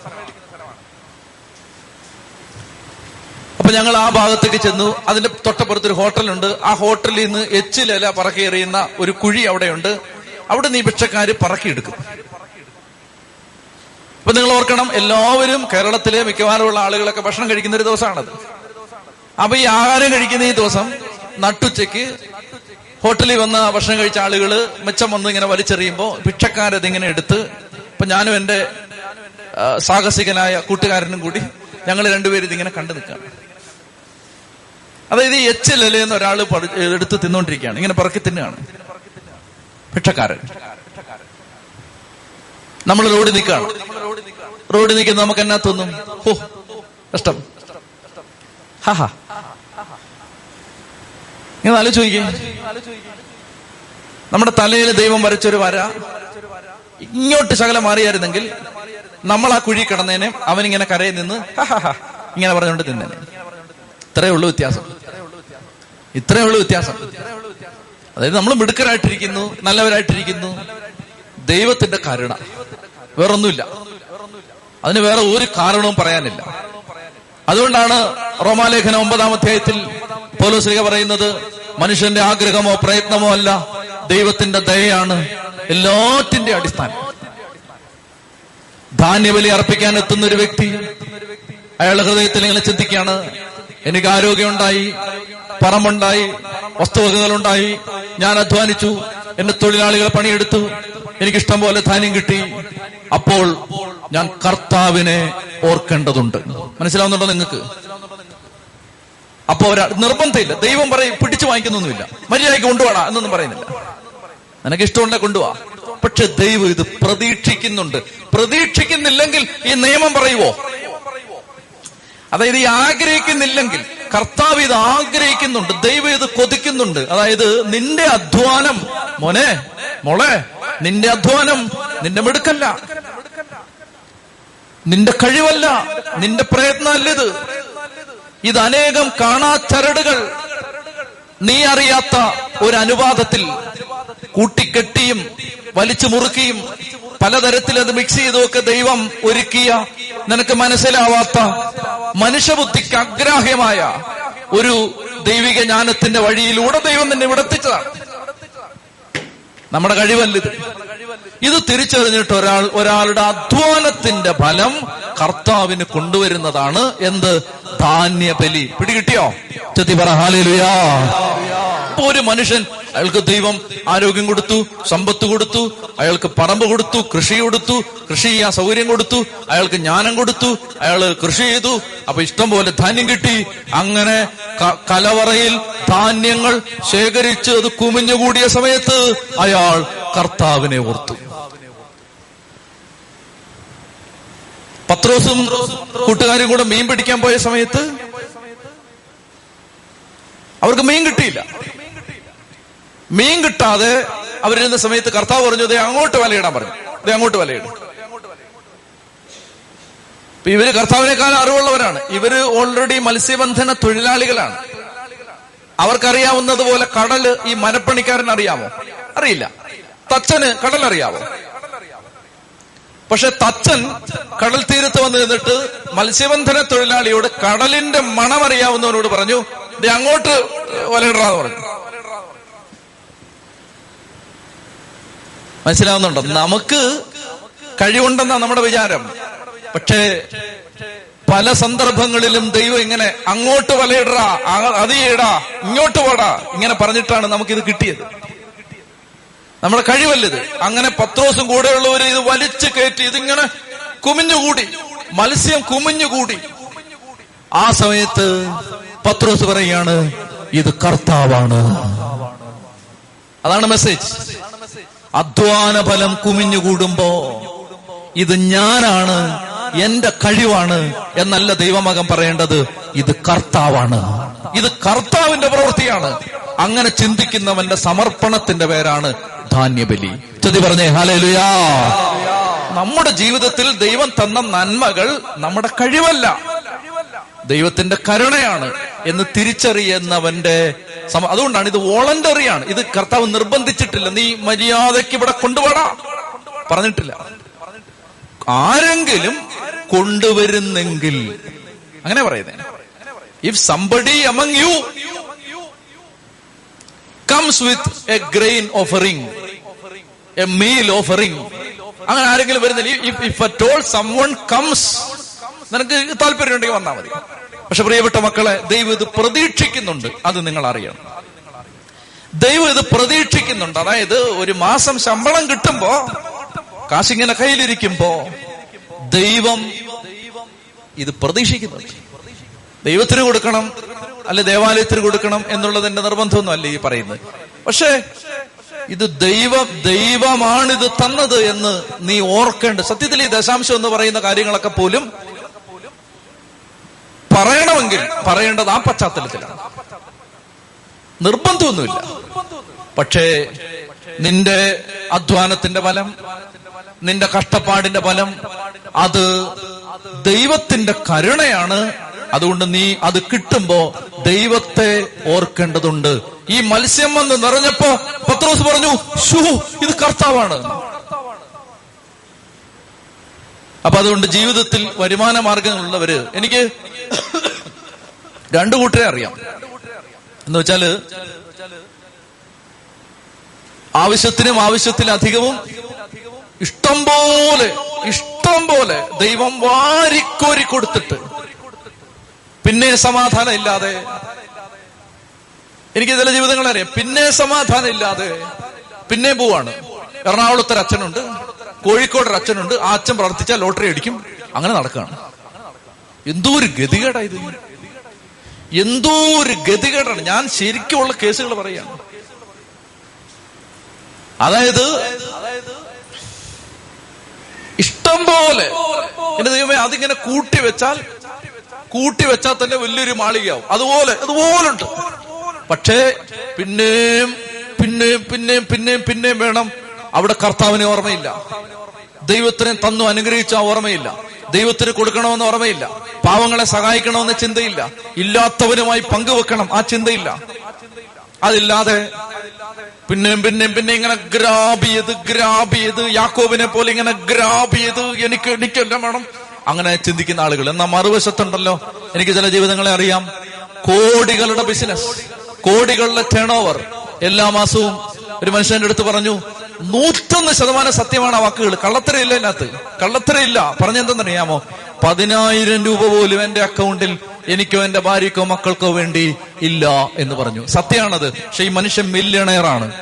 ഓരോ മാസവും ആ മനുഷ്യൻ ചെയ്യുന്ന ചാരിറ്റബിൾ വർക്ക്സ്, കാരുണ്യ പ്രവൃത്തികൾ, ദൈവവേലയ്ക്ക് കൊടുക്കുന്നത്, അതിന് കൈ കണക്കില്ല. അങ്ങനെ ഒരു മനുഷ്യൻ ധാന്യബലി അർപ്പിച്ചുകൊണ്ടിരിക്കുക. ചതി പറഞ്ഞേ ഹല്ലേലൂയാ, ഹല്ലേലൂയാ. എന്നോട് ഒരാൾ പറഞ്ഞു, അച്ഛാ ബുദ്ധിമുട്ടൊക്കെ വരികയാണെങ്കിൽ എന്താ ചോദിക്കാത്ത, എന്താ അച്ഛാ, അച്ഛാ ഇത് പറഞ്ഞൂടെ, ഒരു ആവശ്യമുണ്ടെ പറഞ്ഞൂടെ. ഞാൻ പറഞ്ഞു, എങ്ങനെ മോശമല്ലേ എപ്പോഴും ആളുകളോട് ചോദിക്കുന്നത്, മോശമല്ലേ, കാശ് ചോദിക്കുന്നതിനേക്കാൾ വലിയ നാണക്കേട് എന്താ ഉള്ളത്, അതുകൊണ്ട് ചോദിക്കാത്തതാണ്. അപ്പൊ അദ്ദേഹത്തിന്റെ അടുത്ത് പറയുന്ന, അച്ഛാ അച്ഛനോട് ചോദിക്കച്ചാ, ചോദിച്ചാലല്ലേ എനിക്ക്, ഞാൻ കൊടുത്താലല്ലേ എനിക്ക് പിന്നെയും വരൂ, എനിക്കിങ്ങനെ വന്നുകൊണ്ടിരിക്കുകയാണ് അച്ഛൻ, എനിക്ക് കൊടുത്താലേ പിന്നെയും വരൂ. ദൈവം ഇത് ആഗ്രഹിക്കുന്നുണ്ട് എന്റെ പ്രിയപ്പെട്ട മക്കളെ. അതായത് ദൈവം തന്ന സമ്പത്ത്, ദൈവം തന്ന വരുമാനം, ദൈവം തന്ന ആദായ മാർഗങ്ങൾ, കഴിവ്, ആരോഗ്യം, ഇതെല്ലാം കർത്താവിന് വേണ്ടി. ഇനി വേറൊരു കാര്യം ഞാൻ പറയട്ടെ, ഈ കാശ് കൊടുക്കുന്ന മാത്രമല്ല ഇത്, സമയം. എനിക്കറിയാം ശുശ്രൂഷയ്ക്കൊക്കെ ഇവിടെ സഹായിക്കുന്ന ചില വ്യക്തികൾ ജോലി ചെയ്യുന്നവരാണ്. ആ ജോലി ചെയ്തിട്ട് കുറച്ചു സമയം മിച്ചം പിടിച്ച് ദൈവവേലയ്ക്ക് പ്രേക്ഷിതരായിട്ട്, ശുശ്രൂഷകരായിട്ട്, കർത്താവിന്റെ വേലയ്ക്ക്, മധ്യസ്ഥ പ്രാർത്ഥനയ്ക്ക്, പ്രേക്ഷിത ജോലി ചെയ്യാൻ, ടോയ്ലറ്റ് കഴുകാൻ, പാത്രം കഴുകാൻ ഒക്കെ വരുന്നത് ജോലിയില്ലാഞ്ഞിട്ടല്ല, ജോലിയുണ്ട്, പക്ഷെ അതിനിടയ്ക്ക് സമയം കണ്ടെത്തുകയാണ്. എനിക്കറിയാം ചില സഹോദരങ്ങൾ വെളുപ്പാങ്കാലത്ത് 2 മണിക്കൊക്കെ ഇവിടെ വന്ന് പ്രാർത്ഥിക്കുന്നവരുണ്ട്. അതായത് പകലോ സന്ധ്യക്കോ സമയമില്ല, അതുകൊണ്ട് വെളുപ്പിനെ എഴുന്നേറ്റ് 2 മണിക്കൊക്കെ ഇവിടെ വന്നിരുന്ന് മധ്യസ്ഥ പ്രാർത്ഥന നടത്തും. അതൊക്കെ ധാന്യബലികളാണ്. മനസ്സിലാവുന്നുണ്ടോ? ദൈവം തന്ന ആരോഗ്യം, ദൈവം തന്ന സമയം, ദൈവം തന്ന ചെറുപ്പം, അത് ഇന്ന് ദൈവത്തിന് കൊടുക്കണം. കാശ് മാത്രമല്ല കൊടുക്കേണ്ടത്. പണം കൊടുക്കാൻ നിവൃത്തിയുള്ളവൻ പണം കൊടുക്കണം, സമയം കൊടുക്കാൻ നിവൃത്തിയുള്ളവൻ സമയം കൊടുക്കണം, ആരോഗ്യം കൊടുക്കാൻ നിവൃത്തിയുള്ള ആരോഗ്യം കൊടുക്കണം, അറിവ് കൊടുക്കാൻ നിവൃത്തിയുള്ള അറിവ് കൊടുക്കണം. എന്താണോ ദൈവം നിനക്ക് ഇഷ്ടം പോലെ തന്നിരിക്കുന്നത് അത് കൊടുക്കാനുള്ളതാണ്. ദൈവത്തിനും ദൈവവേലയ്ക്കും കൊടുക്കാനുള്ളതാണ്. എഴുന്നേറ്റ് നിന്നേ.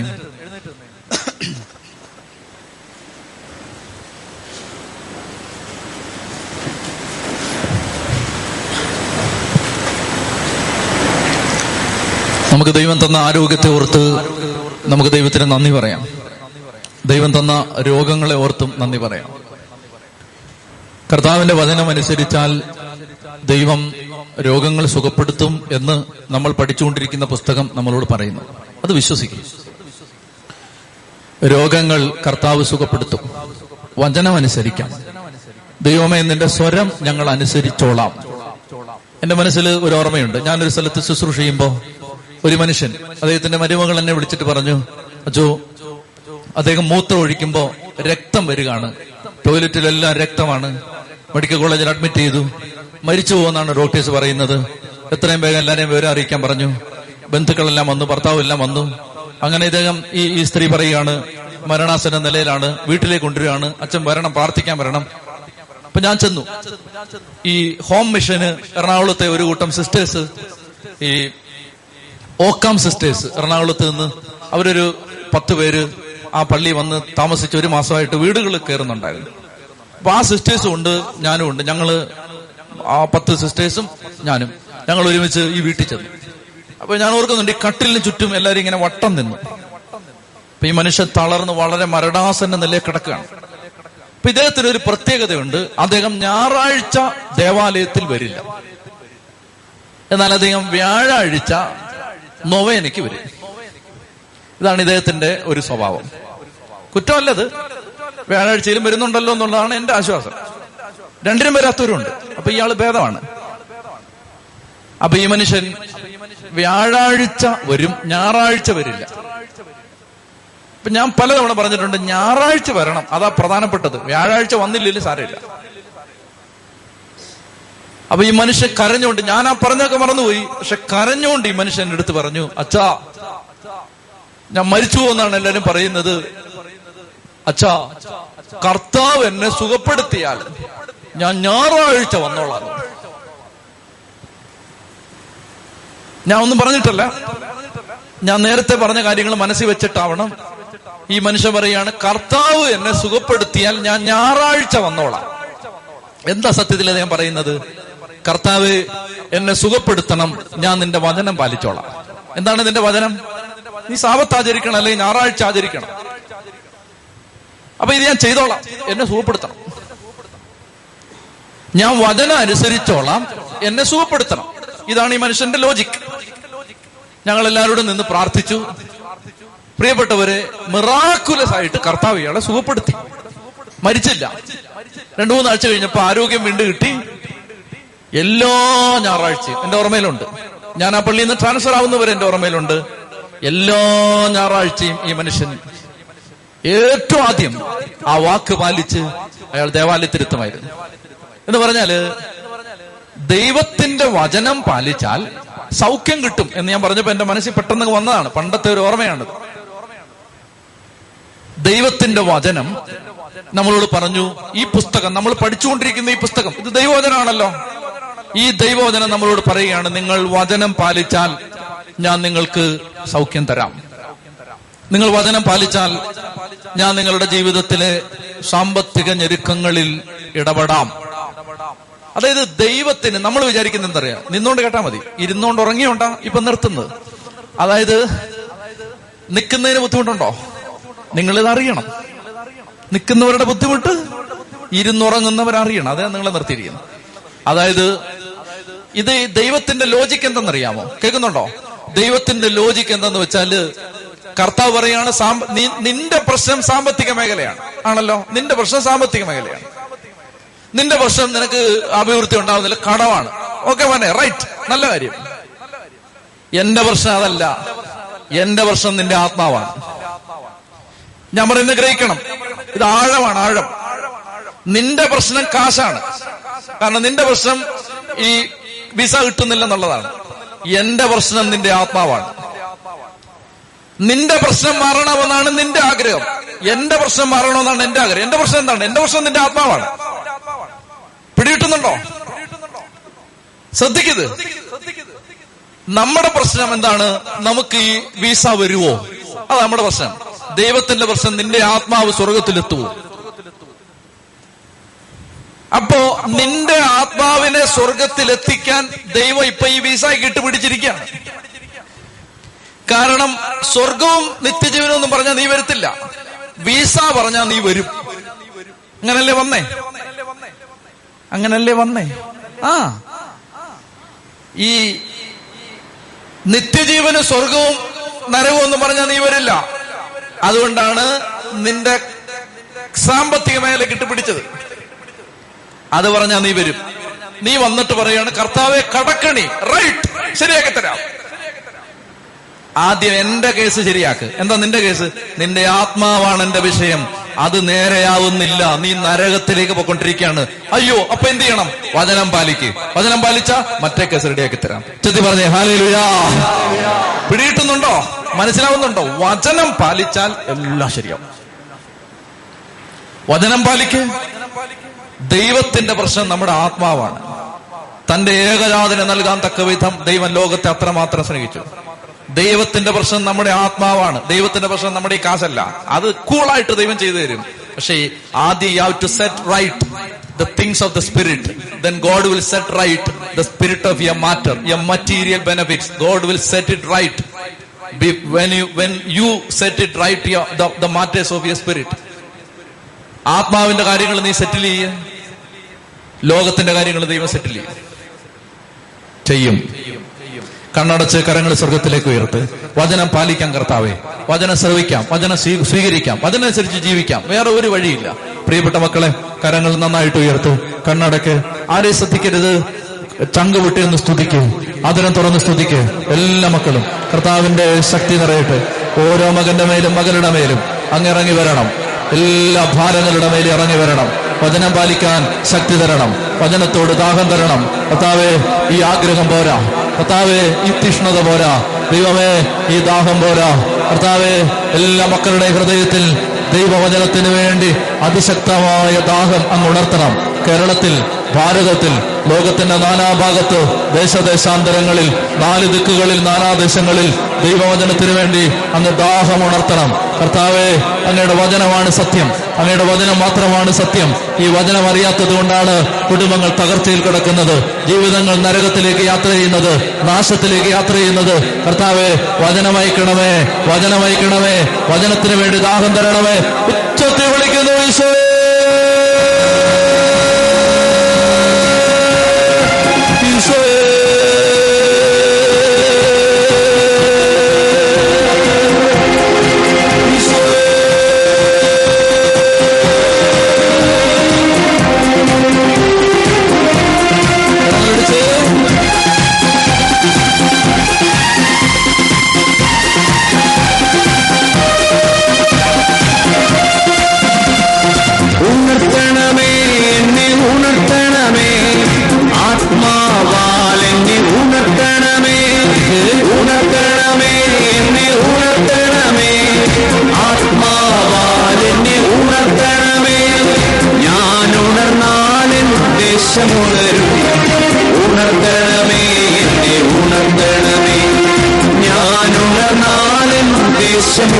ഉണർത്തണമേ, ഉണർത്തണമേ.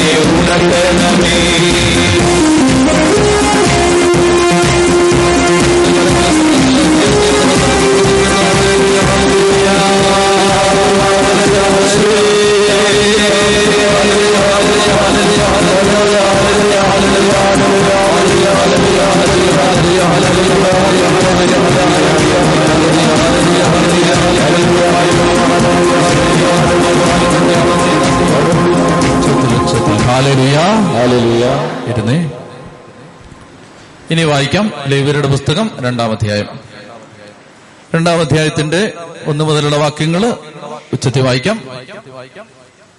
ആരെങ്കിലും കർത്താവിന് ധാന്യബലി അർപ്പിക്കുന്നെങ്കിൽ ബലിവസ്തു നേർമയുള്ള മാവായിരിക്കണം, അതിൽ എണ്ണയൊഴിക്കുകയും കുന്തിരുക്കം ഇടുകയും ചെയ്യണം.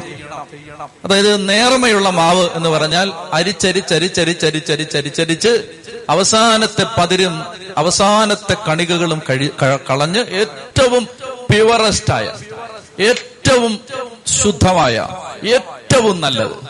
അതായത് അതിന്റെ അർത്ഥം ഇത്രയേ ഉള്ളൂ, എന്തെങ്കിലും കൊണ്ടുവന്ന് കൊടുക്കരുത്, നല്ലത് കൊടുക്കണം. ഒന്നാമത്തേത് കൊടുക്കുമ്പോഴുള്ള നിയമം, ദൈവത്തിന് നമ്മുടെ സമ്പത്തിന്റെ, നമ്മുടെ കഴിവിന്റെ, നമ്മുടെ അധ്വാനത്തിന്റെ, നമുക്ക് ദൈവം തന്ന നന്മകളുടെ ഒരു ഫലം സമർപ്പിക്കുമ്പോൾ അത് ദൈവം പറയുകയാണ് ഏറ്റവും നല്ലത് ആയിരിക്കണം. ഒന്നാമത്തേത് ഏറ്റവും നല്ലത് അർപ്പിക്കണം. രണ്ടാമതായിട്ട് അതിനകത്ത് എണ്ണയൊഴിക്കണം. എണ്ണയൊഴിക്കണമെന്ന് പറഞ്ഞാൽ എണ്ണ ബൈബിളിൽ പരിശുദ്ധാത്മാവിന്റെ പ്രതീകമാണ്. അതായത് ഇത് കൊടുക്കുമ്പോൾ പോലും നമ്മുടെ മനസ്സിൽ ഒരു ചിന്ത ഉണ്ടാവരുത്, ഇത് ഞാൻ എന്റെ കഴിവുകൊണ്ട് കൊടുക്കുന്നതാണ് എന്ന് ചിന്തിക്കരുത്, മറിച്ച് ഇത് ആത്മാവിന്റെ കൃപയാൽ കൊടുക്കുന്നതാണ്. 1 കൊരിന്തോസ് 15:10 ഞാൻ എന്തായിരിക്കുന്നുവോ, 1 കൊരിന്തോസ് 10:15 ഞാൻ എന്തായിരിക്കുന്നുവോ അത് ദൈവത്തിന്റെ കൃപയാലാണ്. ഞാൻ എന്തായിരിക്കുന്നുവോ അത് ദൈവത്തിന്റെ കൃപയാലാണ്. മറ്റുള്ളവരെക്കാൾ കൂടുതൽ ഞാൻ അധ്വാനിച്ചു, ഞാനല്ല, എന്നിലുള്ള ദൈവകൃപയാണ് അധ്വാനിച്ചത്. അതായത് നമ്മൾ കൊടുക്കുമ്പോൾ പോലും നമ്മൾ കൊടുത്തു, നമ്മൾ ചെയ്തു, നമ്മളങ്ങനെ ചെയ്തു, ഈ ചിന്തയല്ല, മറിച്ച് ഇത് ആത്മാവിന്റെ ദാനമാണ്. അതാണ് ഈ എണ്ണ, ഈ ബോധമാണ് എണ്ണ. കുന്തിരുക്കം എന്ന് പറഞ്ഞാൽ അതായത് ചുമ്മാ ഒരാൾ കൊടുക്കുന്നതും ദൈവഭക്തൻ കൊടുക്കുന്നതും വ്യത്യാസമുണ്ട്. അതായത് കർത്താവ് കൊടുത്തപ്പോ അത് വാഴ്ത്തി കൊടുത്തു എന്ന് നമ്മൾ വായിക്കുന്നു. അവൻ അപ്പമെടുത്ത് വാഴ്ത്തി. വാഴ്ത്തി എന്ന് പറഞ്ഞാൽ നമ്മൾ കൊടുക്കുന്നത് പ്രാർത്ഥിച്ചാണ് കൊടുക്കുന്നത്. ഈശോ പറഞ്ഞു, നിങ്ങൾ എന്തെങ്കിലും കൊടുക്കുകയാണെങ്കിൽ നിങ്ങൾ എന്റെ നാമത്തിൽ ഒരു ഗ്ലാസ് വെള്ളമെങ്കിലും, ഒരു ഗ്ലാസ് വെള്ളം കൊടുത്താൽ പ്രതിഫലം കിട്ടുമെന്നല്ല പറഞ്ഞേ, എന്റെ നാമത്തിൽ, എന്റെ നാമത്തിൽ ഒരു ഗ്ലാസ് വെള്ളം കൊടുത്താൽ എന്ന് പറഞ്ഞാൽ ചെയ്യുന്നത് പ്രിയപ്പെട്ടവരെ പ്രാർത്ഥനയോടെ ചെയ്യണം. എന്ന് പറഞ്ഞാൽ വ്യക്തമായിട്ട് പറഞ്ഞാല് പള്ളിക്കൊരു 5000 രൂപ കൊടുത്തു എന്നിട്ട് പറമ്പി നിൽക്കുകയാണ്, നിന്റെ 5000 ദൈവത്തിന് വേണ്ട. മനസ്സിലായില്ലേ? 25 കുർബാന അച്ഛാ ചൊല്ലിക്കൂ, എന്നിട്ട് 25 കുർബാനയ്ക്ക് നീ വീട്ടിലാണ്, ദൈവത്തിന് ഇത് വേണ്ട. അതായത് കുന്തിരിക്കമിടാതെ ഒരു ബലി ദൈവത്തിന് വേണ്ട എന്ന് പറഞ്ഞാൽ ഇതിനകത്ത് കുന്തിരിക്കം എപ്പോഴും ബൈബിളിൽ പ്രാർത്ഥനയുടെ പ്രതീകമാണ്, വിശുദ്ധരുടെ പ്രാർത്ഥനയുടെ അടയാളമാണ് കുന്തിരിക്കം. കുന്തിരിക്കിടുക എന്ന് പറഞ്ഞാൽ ഇതെന്ത് കൊടുത്താലും അത് പ്രാർത്ഥനയോടെ കൊടുക്കണം. എന്ന് പറഞ്ഞാൽ ദൈവത്തെ പ്രാർത്ഥിച്ച് പ്രസാദിപ്പിക്കുന്നതാണ് പ്രധാനപ്പെട്ടത്, കൊടുക്കുന്നതിനേക്കാൾ വലുതാണ്. ഇത് പ്രാർത്ഥനയുള്ള ഒരാളായിരിക്കണം. ആരെങ്കിലും കൊടുക്കുന്നത് ദൈവത്തിന് പ്രസാദകരമല്ല. വീണ്ടും നമ്മൾ വായിക്കണം, അടുത്ത അത് വായിക്കാം. അത് അഹറോന്റെ പുത്രന്മാരായ പുരോഹിതന്മാരുടെ മുമ്പിൽ കൊണ്ടുവരണം. പുരോഹിതൻ ഒരു കൈ മാവും എണ്ണയും കുന്തിരിക്കം മുഴുവനും എടുത്ത് സ്മരണാംശമായി ബലിപീഠത്തിൽ ദഹിപ്പിക്കണം. അത് അഗ്നിയിലുള്ള ബലിയും കർത്താവിന് പ്രീതികരമായ സൗരഭ്യവുമായിരിക്കും. ധാന്യബലി വസ്തുവിൽ ശേഷിച്ച ഭാഗം അഹറോനും പുത്രന്മാർക്കുമുള്ളതാണ്. കർത്താവിന്റെ ദഹന ബലികളിൽ ഏറ്റവും വിശുദ്ധമാണിത്. ഒന്നാമത്തേത് നേർത്ത മാവ്. അത് എങ്ങനെയാണ്? ഇങ്ങോട്ട് നോക്കിയേ, എന്നെ നോക്കിയേ. അതായത് നിങ്ങൾ ഇങ്ങനെ കൊണ്ടുവന്ന് സമർപ്പിച്ചു എന്ന് വെക്കുക. ഈ നീരാജനം എന്ന് പറയുന്ന വാക്ക് ബൈബിളിൽ നിങ്ങൾ വായിച്ചിട്ടുണ്ടോ? നീരാജനം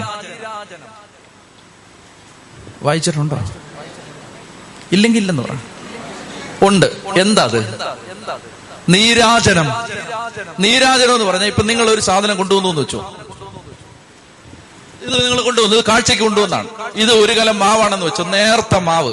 ഇത് നിങ്ങൾ കൊണ്ടുവന്നു, ഇത് കൊണ്ടുവന്ന് നിങ്ങൾ ഇതിങ്ങനെ എടുത്ത് കർത്താവിന്റെ സന്നിധിയിലേക്ക് ഉയർത്തിപ്പിടിക്കുന്നതിന്റെ പേരാണ് നീരാജനം. വേവ് ഓഫറിംഗ് എന്നാണ് അതിന് ഇംഗ്ലീഷ്.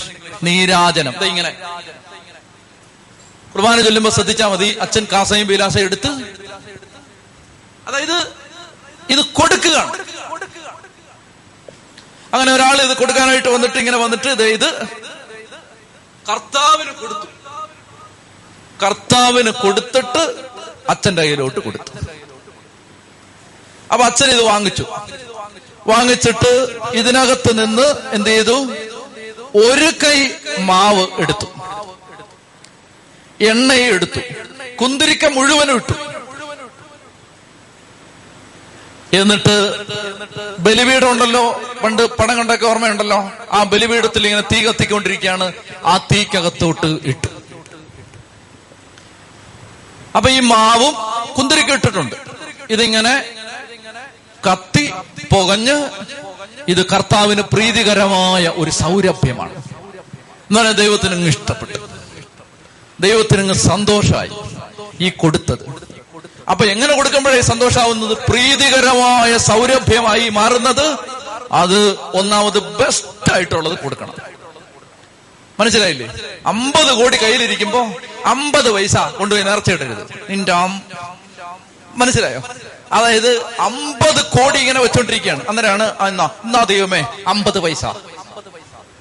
പിച്ചക്കാർക്ക് കൊടുത്താൽ പോലും അവര് കരണക്കുറ്റി കടിച്ചിട്ട് പോകും. അതായത് ബെസ്റ്റ് ആയിട്ട് കൊടുക്കണം. കൊടുക്കുമ്പോ അതങ്ങ് മനസ്സറിഞ്ഞു കൊടുക്കണം.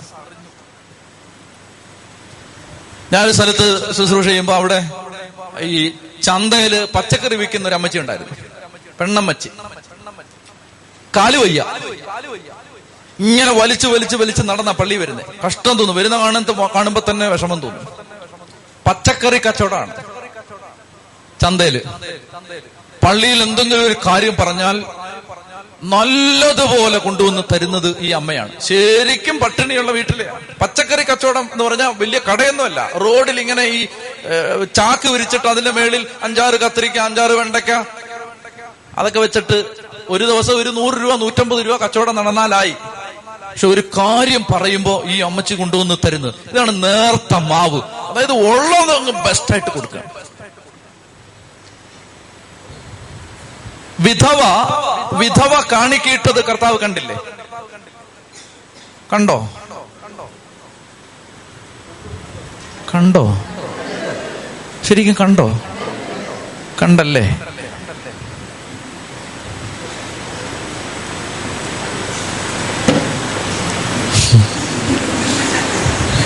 ഞാൻ ഒന്നും പറയുന്നില്ല. അപ്പൊ ഈ വിധ കർത്താവ് ഇങ്ങനെ ദേവാലയത്തിന്റെ ഈ ഭണ്ഡാരത്തിനടുത്ത് കർത്താവ് ഇങ്ങനെ ഇരിക്കുകയാണ്.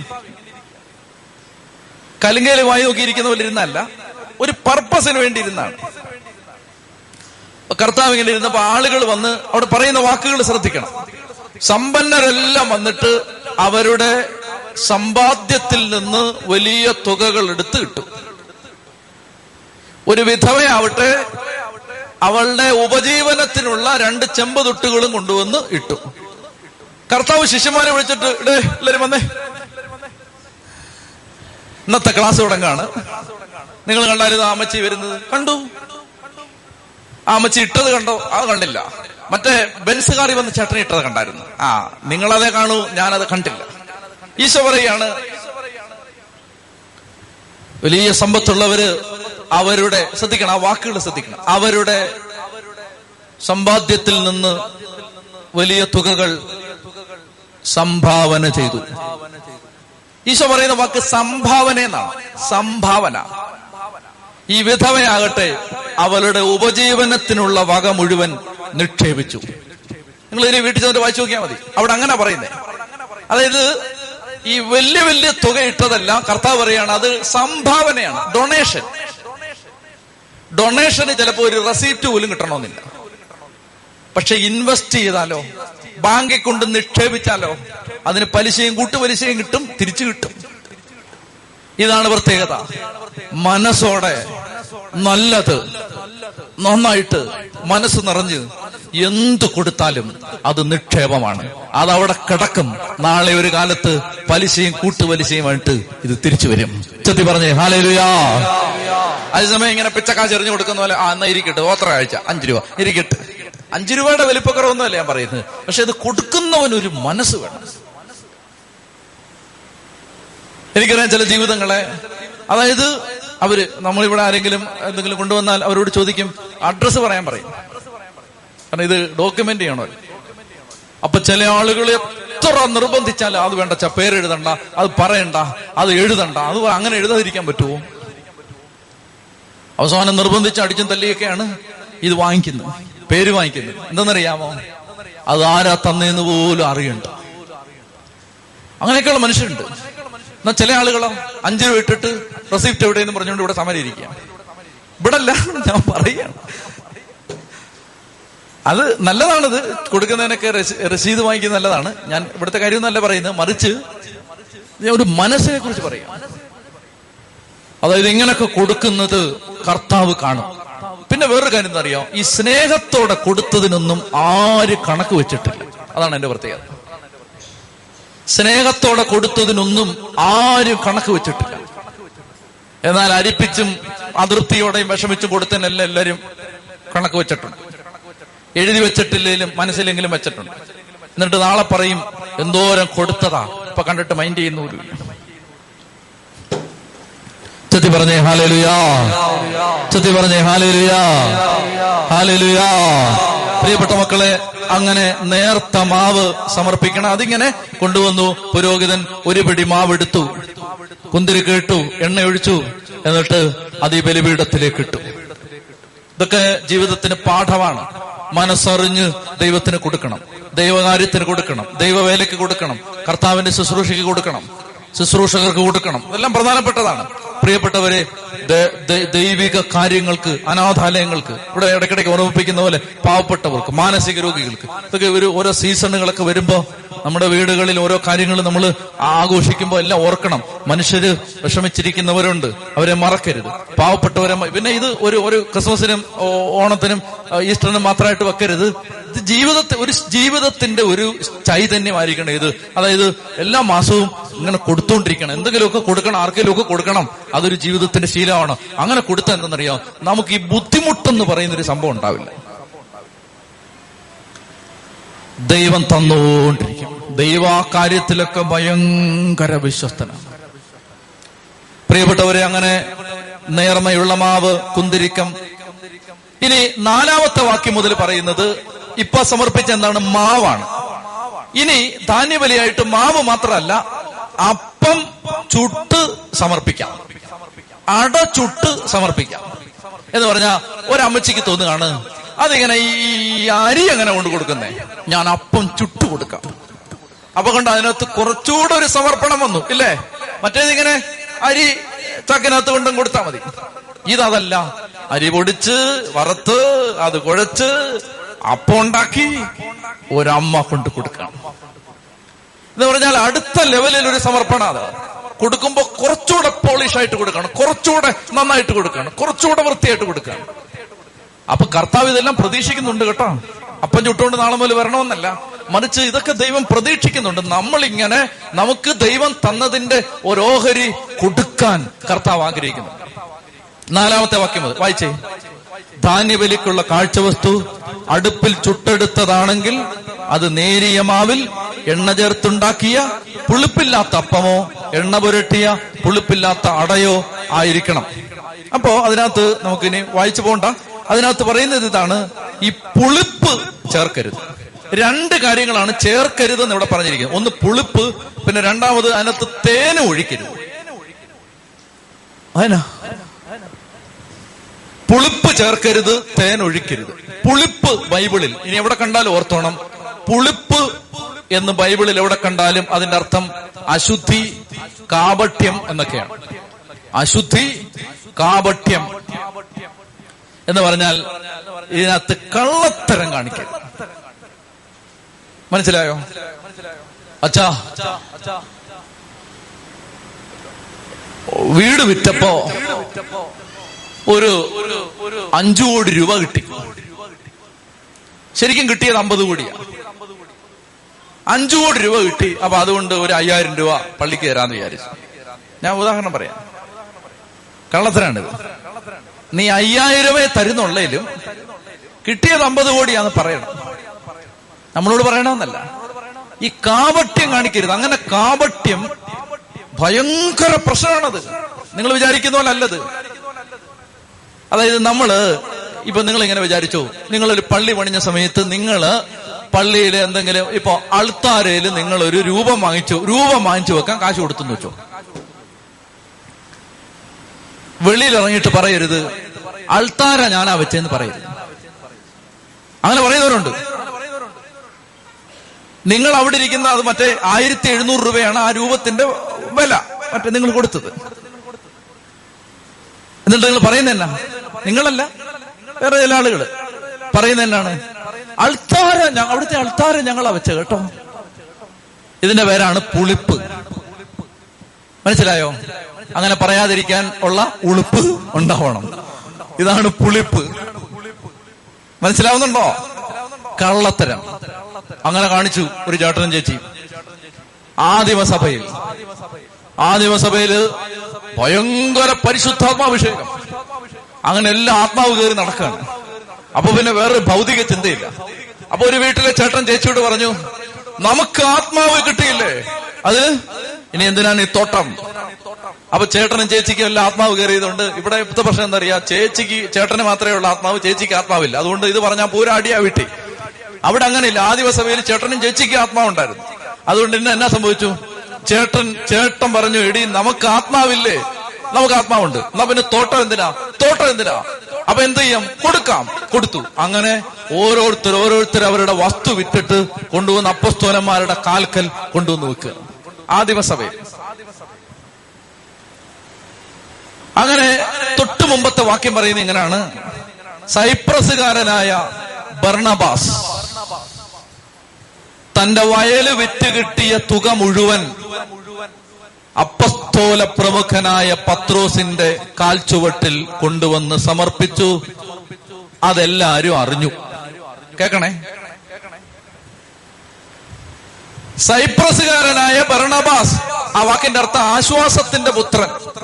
അവനെ കുറിച്ച് ബൈബിൾ പറയുന്നു, അവൻ പരിശുദ്ധാത്മാവ് നിറഞ്ഞവനായിരുന്നു എന്നാണ്. എന്ന് പറഞ്ഞാൽ from the top to the top, from the head to the top, ഉച്ച മുതൽ ഉള്ളംകാല് വരെ അങ്ങ് നിറഞ്ഞു നിൽക്കണം ആത്മാവ്. ബർണബാസ് സൈപ്രസുകാരനായ ബർണബാസ് തന്റെ വസ്തു വിറ്റ് വയല് വിറ്റ് കിട്ടിയ തുക മുഴുവൻ കൊണ്ടുവന്ന് അപ്പസ്തോലന്റെ കാൽക്കൽ കൊണ്ടുവന്ന് സമർപ്പിച്ചു.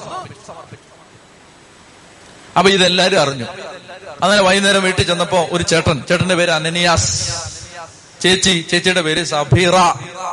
ചേട്ടനും ചേച്ചിയോട് പറഞ്ഞു, ആ ബർണബാസ് എല്ലാം വിറ്റ് കൊണ്ടുപോയി കൊടുത്തു. അറിഞ്ഞു എല്ലാവരും എന്നോ നല്ല കാര്യങ്ങൾ അവനെ കുറിച്ച് പറയുന്നത്, എന്നാലും കൊടുത്തല്ലോ. അപ്പൊ ഇയാൾ പറഞ്ഞു, നമുക്ക് വിറ്റാലോ. വിറ്റു.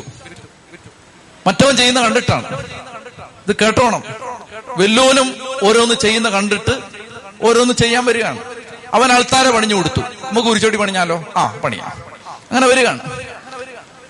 അങ്ങനെ വന്നിട്ട് ഇത് വിറ്റു. വിറ്റിട്ട് കാശ് കൊണ്ടുവന്ന് 5 കോടി രൂപ കിട്ടി. അതുമായിട്ട് വീട്ടിലേക്ക് വന്നു. വീട്ടിൽ വന്നപ്പോ ചേച്ചി പറഞ്ഞു, കാര്യമൊക്കെ ശരിയാ, അപ്പസ്തോലന്മാരൊക്കെ എത്ര നാള് കാണുമെന്ന് ആർക്കറിയാം. യാക്കോബിനെ കൊന്നു, പത്രോസിനെ പിടിക്കാൻ നടക്കുകയാണ്, യേശുവിനെ കുറിച്ച് തറച്ച് കൊന്നാണ്. ഒന്നിനും ഒരു ആയുസുള്ള സാധനങ്ങളല്ല. ഇതൊക്കെ എത്ര നാള് കാണും? ഇന്ന് കാണും, നാളെ കാണില്ല. അതുകൊണ്ട് ഉള്ളതെല്ലാം വിറ്റ് കൊണ്ടുവന്ന് കൊടുത്ത അവസാനം പിള്ളേര് വഴിയാവാരാവും. അതുകൊണ്ട് കൊടുക്കുന്നതൊക്കെ നല്ലതാണ്. ഇപ്പൊ വിറ്റത് എത്രാന്ന് ആരും അറിയാൻ പോകുന്നു? ആരാണ് ആധാരം എടുത്ത് ഓഫീസിൽ പോയി തിരക്കാൻ പോകുന്നത്? ഇല്ലല്ലോ. ബ്രോക്കറെ കാണാനൊന്നും പോകുന്നില്ലല്ലോ. അതുകൊണ്ട് ഇതൊന്നും ആരും അറിയാനൊന്നും പോകുന്നില്ല. അതുകൊണ്ട് മര്യാദയ്ക്ക് 1 കോടി എന്ന് പറഞ്ഞാൽ മതി. അപ്പൊ അയാള് പറഞ്ഞു, ഓ ഭയങ്കര ബുദ്ധിയാന്നല്ലോ നിനക്ക്, കണ്ടുപോലല്ലോ എന്നൊക്കെ പറഞ്ഞിട്ട് രണ്ടുപേരൂടെ 4 കോടി രൂപ വത്ത് വെച്ചിട്ട് 1 കോടി രൂപയായിട്ട് പോയി. പോന്ന വഴിക്ക് എല്ലാ ആളുകളോട് പറയാണ്, വസ്തു ഞങ്ങൾ വിറ്റ് കേട്ടോ, വിറ്റത് ഞങ്ങൾ കൊടുക്കാൻ പോവാ കേട്ടോ. എല്ലാരോടും പറയുകയും ചെയ്തു. നാട്ടുകാരുടെ മുഴുവൻ വിചാരം എന്താണ്? മുഴുവൻ വിറ്റു എന്നാണ്, മുഴുവൻ കൊടുത്തു എന്നാണ്. നാട്ടുകാരെ പറഞ്ഞ് പറ്റിച്ചിരിക്കുന്നത് മുഴുവൻ കൊടുത്തു എന്നാണ്. കേട്ടോണോ? ഇത് ചെന്നു ചെന്നിട്ട് പത്രോസിനടുത്ത് പറഞ്ഞ്, മൊത്തം വിറ്റ് കേട്ടോ, മുഴുവനുണ്ട് കേട്ടോ, കൊടുത്തു, അൽത്താര ഞങ്ങളാ പണിഞ്ഞ കേട്ടോ.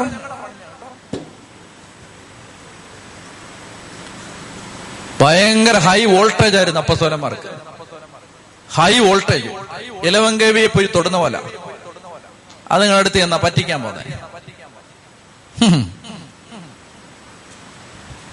അനനിയാസ്,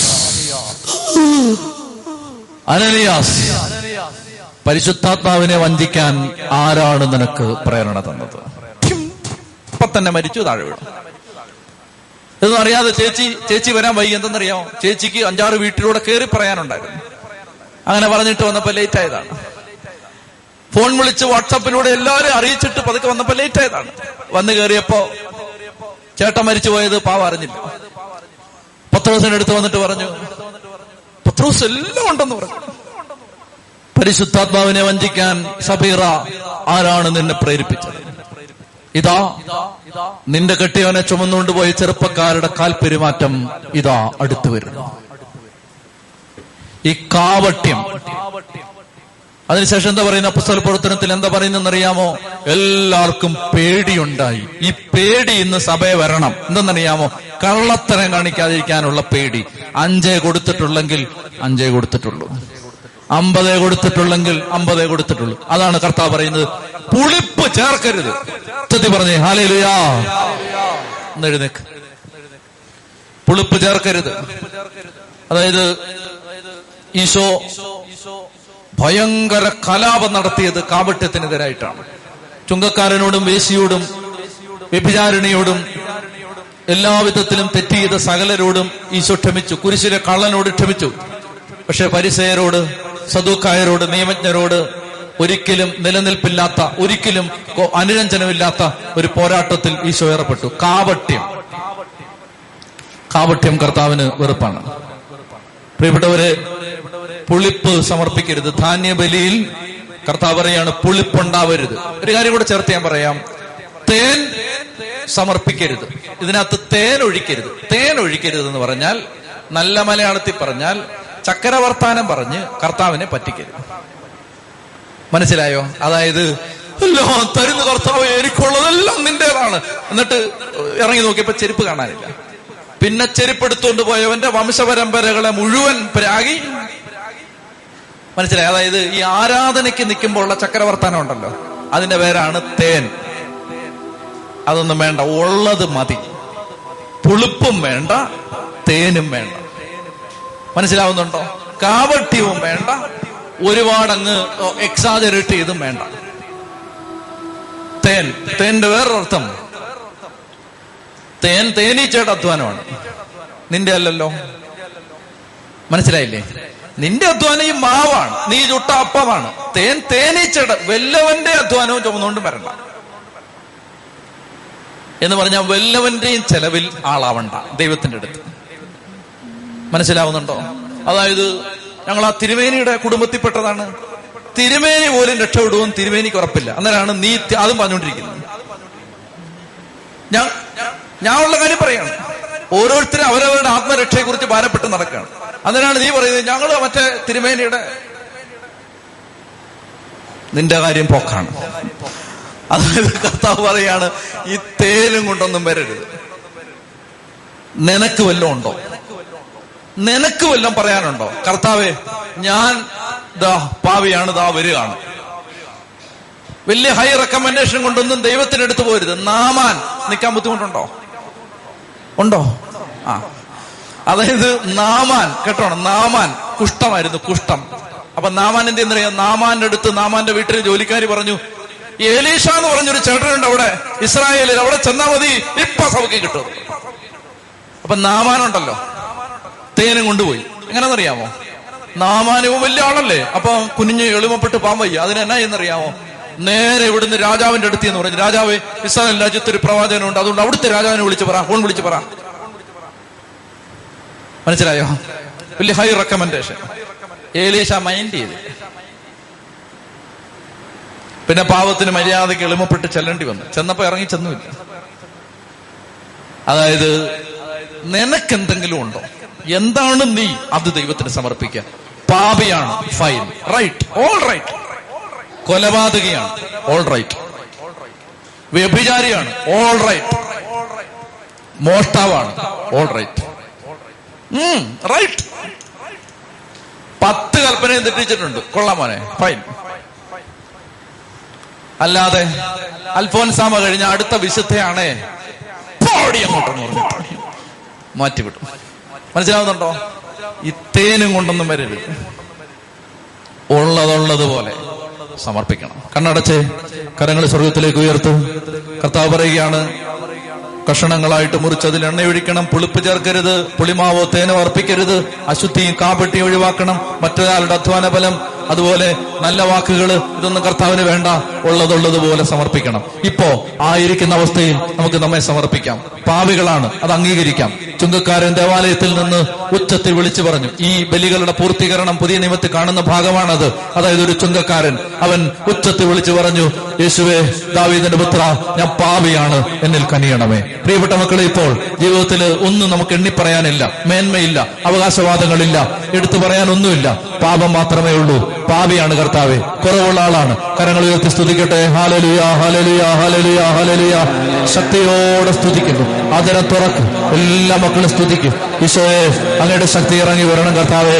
ഞങ്ങൾ പാപികളാണ്, അയോഗ്യരാണ്, ഞങ്ങൾക്ക് നന്മയില്ല, ഞങ്ങൾക്ക് തിന്മയാണ് അധികവും. ഞങ്ങൾ ആഗ്രഹിക്കുന്ന നന്മയല്ല, ആഗ്രഹിക്കാത്ത തിന്മയാണ് ചെയ്തു പോകുന്നത്. ഞങ്ങൾ മഹാപരാധങ്ങളുടെ നടുവിൽ കർത്താവെ, അശുദ്ധമായ അധരങ്ങളുള്ളവർ, അശുദ്ധമായ അധരങ്ങളുള്ളവർക്ക് മധ്യേ വസിക്കുന്നവർ, കർത്താവെ, ഞങ്ങളോട് കരുണ തോന്നണം, ഞങ്ങളോട് കരുണ തോന്നണം. Hallelujah, hallelujah. സ്തുതിക്കട്ടെ, സ്തുതിക്കട്ടെ. യേശുവേ, നന്ദി, നന്ദി, നന്ദി, നന്ദി. Hallelujah, hallelujah, hallelujah, hallelujah, hallelujah, hallelujah, hallelujah, hallelujah, hallelujah. ഞാനിതിൽ സമർപ്പിക്കുമ്പോൾ ഏറ്റവും നല്ലത് സമർപ്പിക്കണം, പ്രാർത്ഥനയോടെ സമർപ്പിക്കണം. കർത്താവിനെ സമർപ്പിക്കുന്നതിൽ കാപട്യത്തിന്റെ പുളിമാവോ അതിശയോക്തിയുടെ തേനോ ഉണ്ടാകരുത്, അശുദ്ധി ഉണ്ടാവരുത്. കർത്താവ് ഏറ്റവും നല്ലത് സ്വീകരിക്കാൻ കാത്തിരിക്കാം.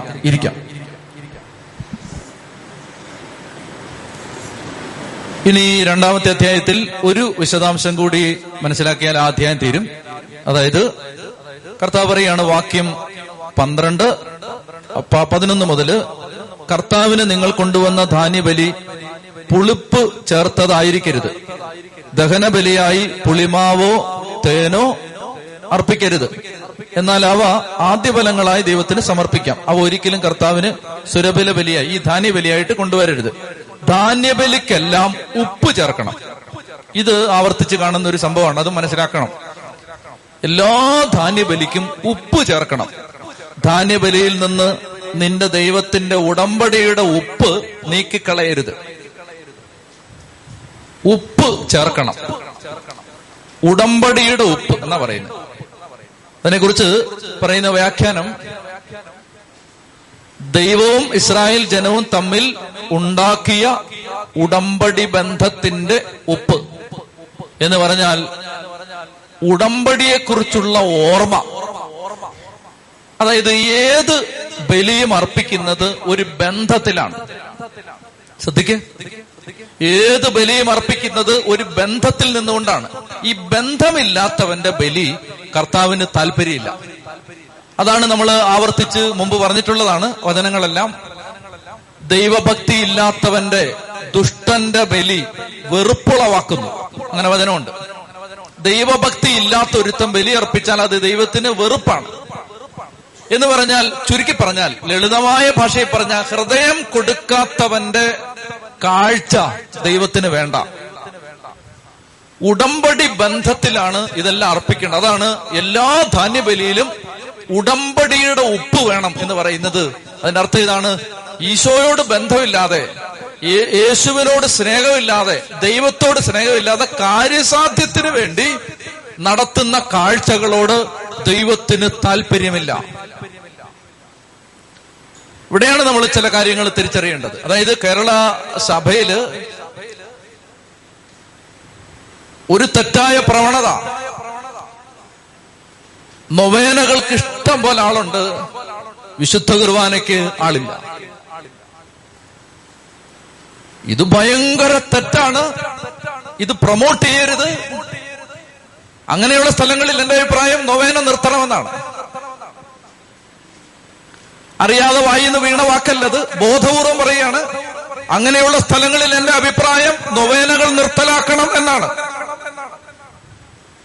നൊവേനക്കാള് വരികയും വിശുദ്ധ കുർബാനക്കാള് വരാതിരിക്കുകയും ചെയ്യുന്നത് ഉടമ്പടിയുടെ ഉപ്പ് ഇല്ലാതിരിക്കുന്നതിന്റെ അടയാളമാണ്. കാരണം വിശുദ്ധ കുർബാനയ്ക്ക് വില കൊടുക്കണം, വിശുദ്ധ കുർബാനയ്ക്ക് വേദനിക്കണം. അത് പ്രയാസമാണ് കുർബാനയ്ക്കൊക്കെ നിൽക്കുന്നത്.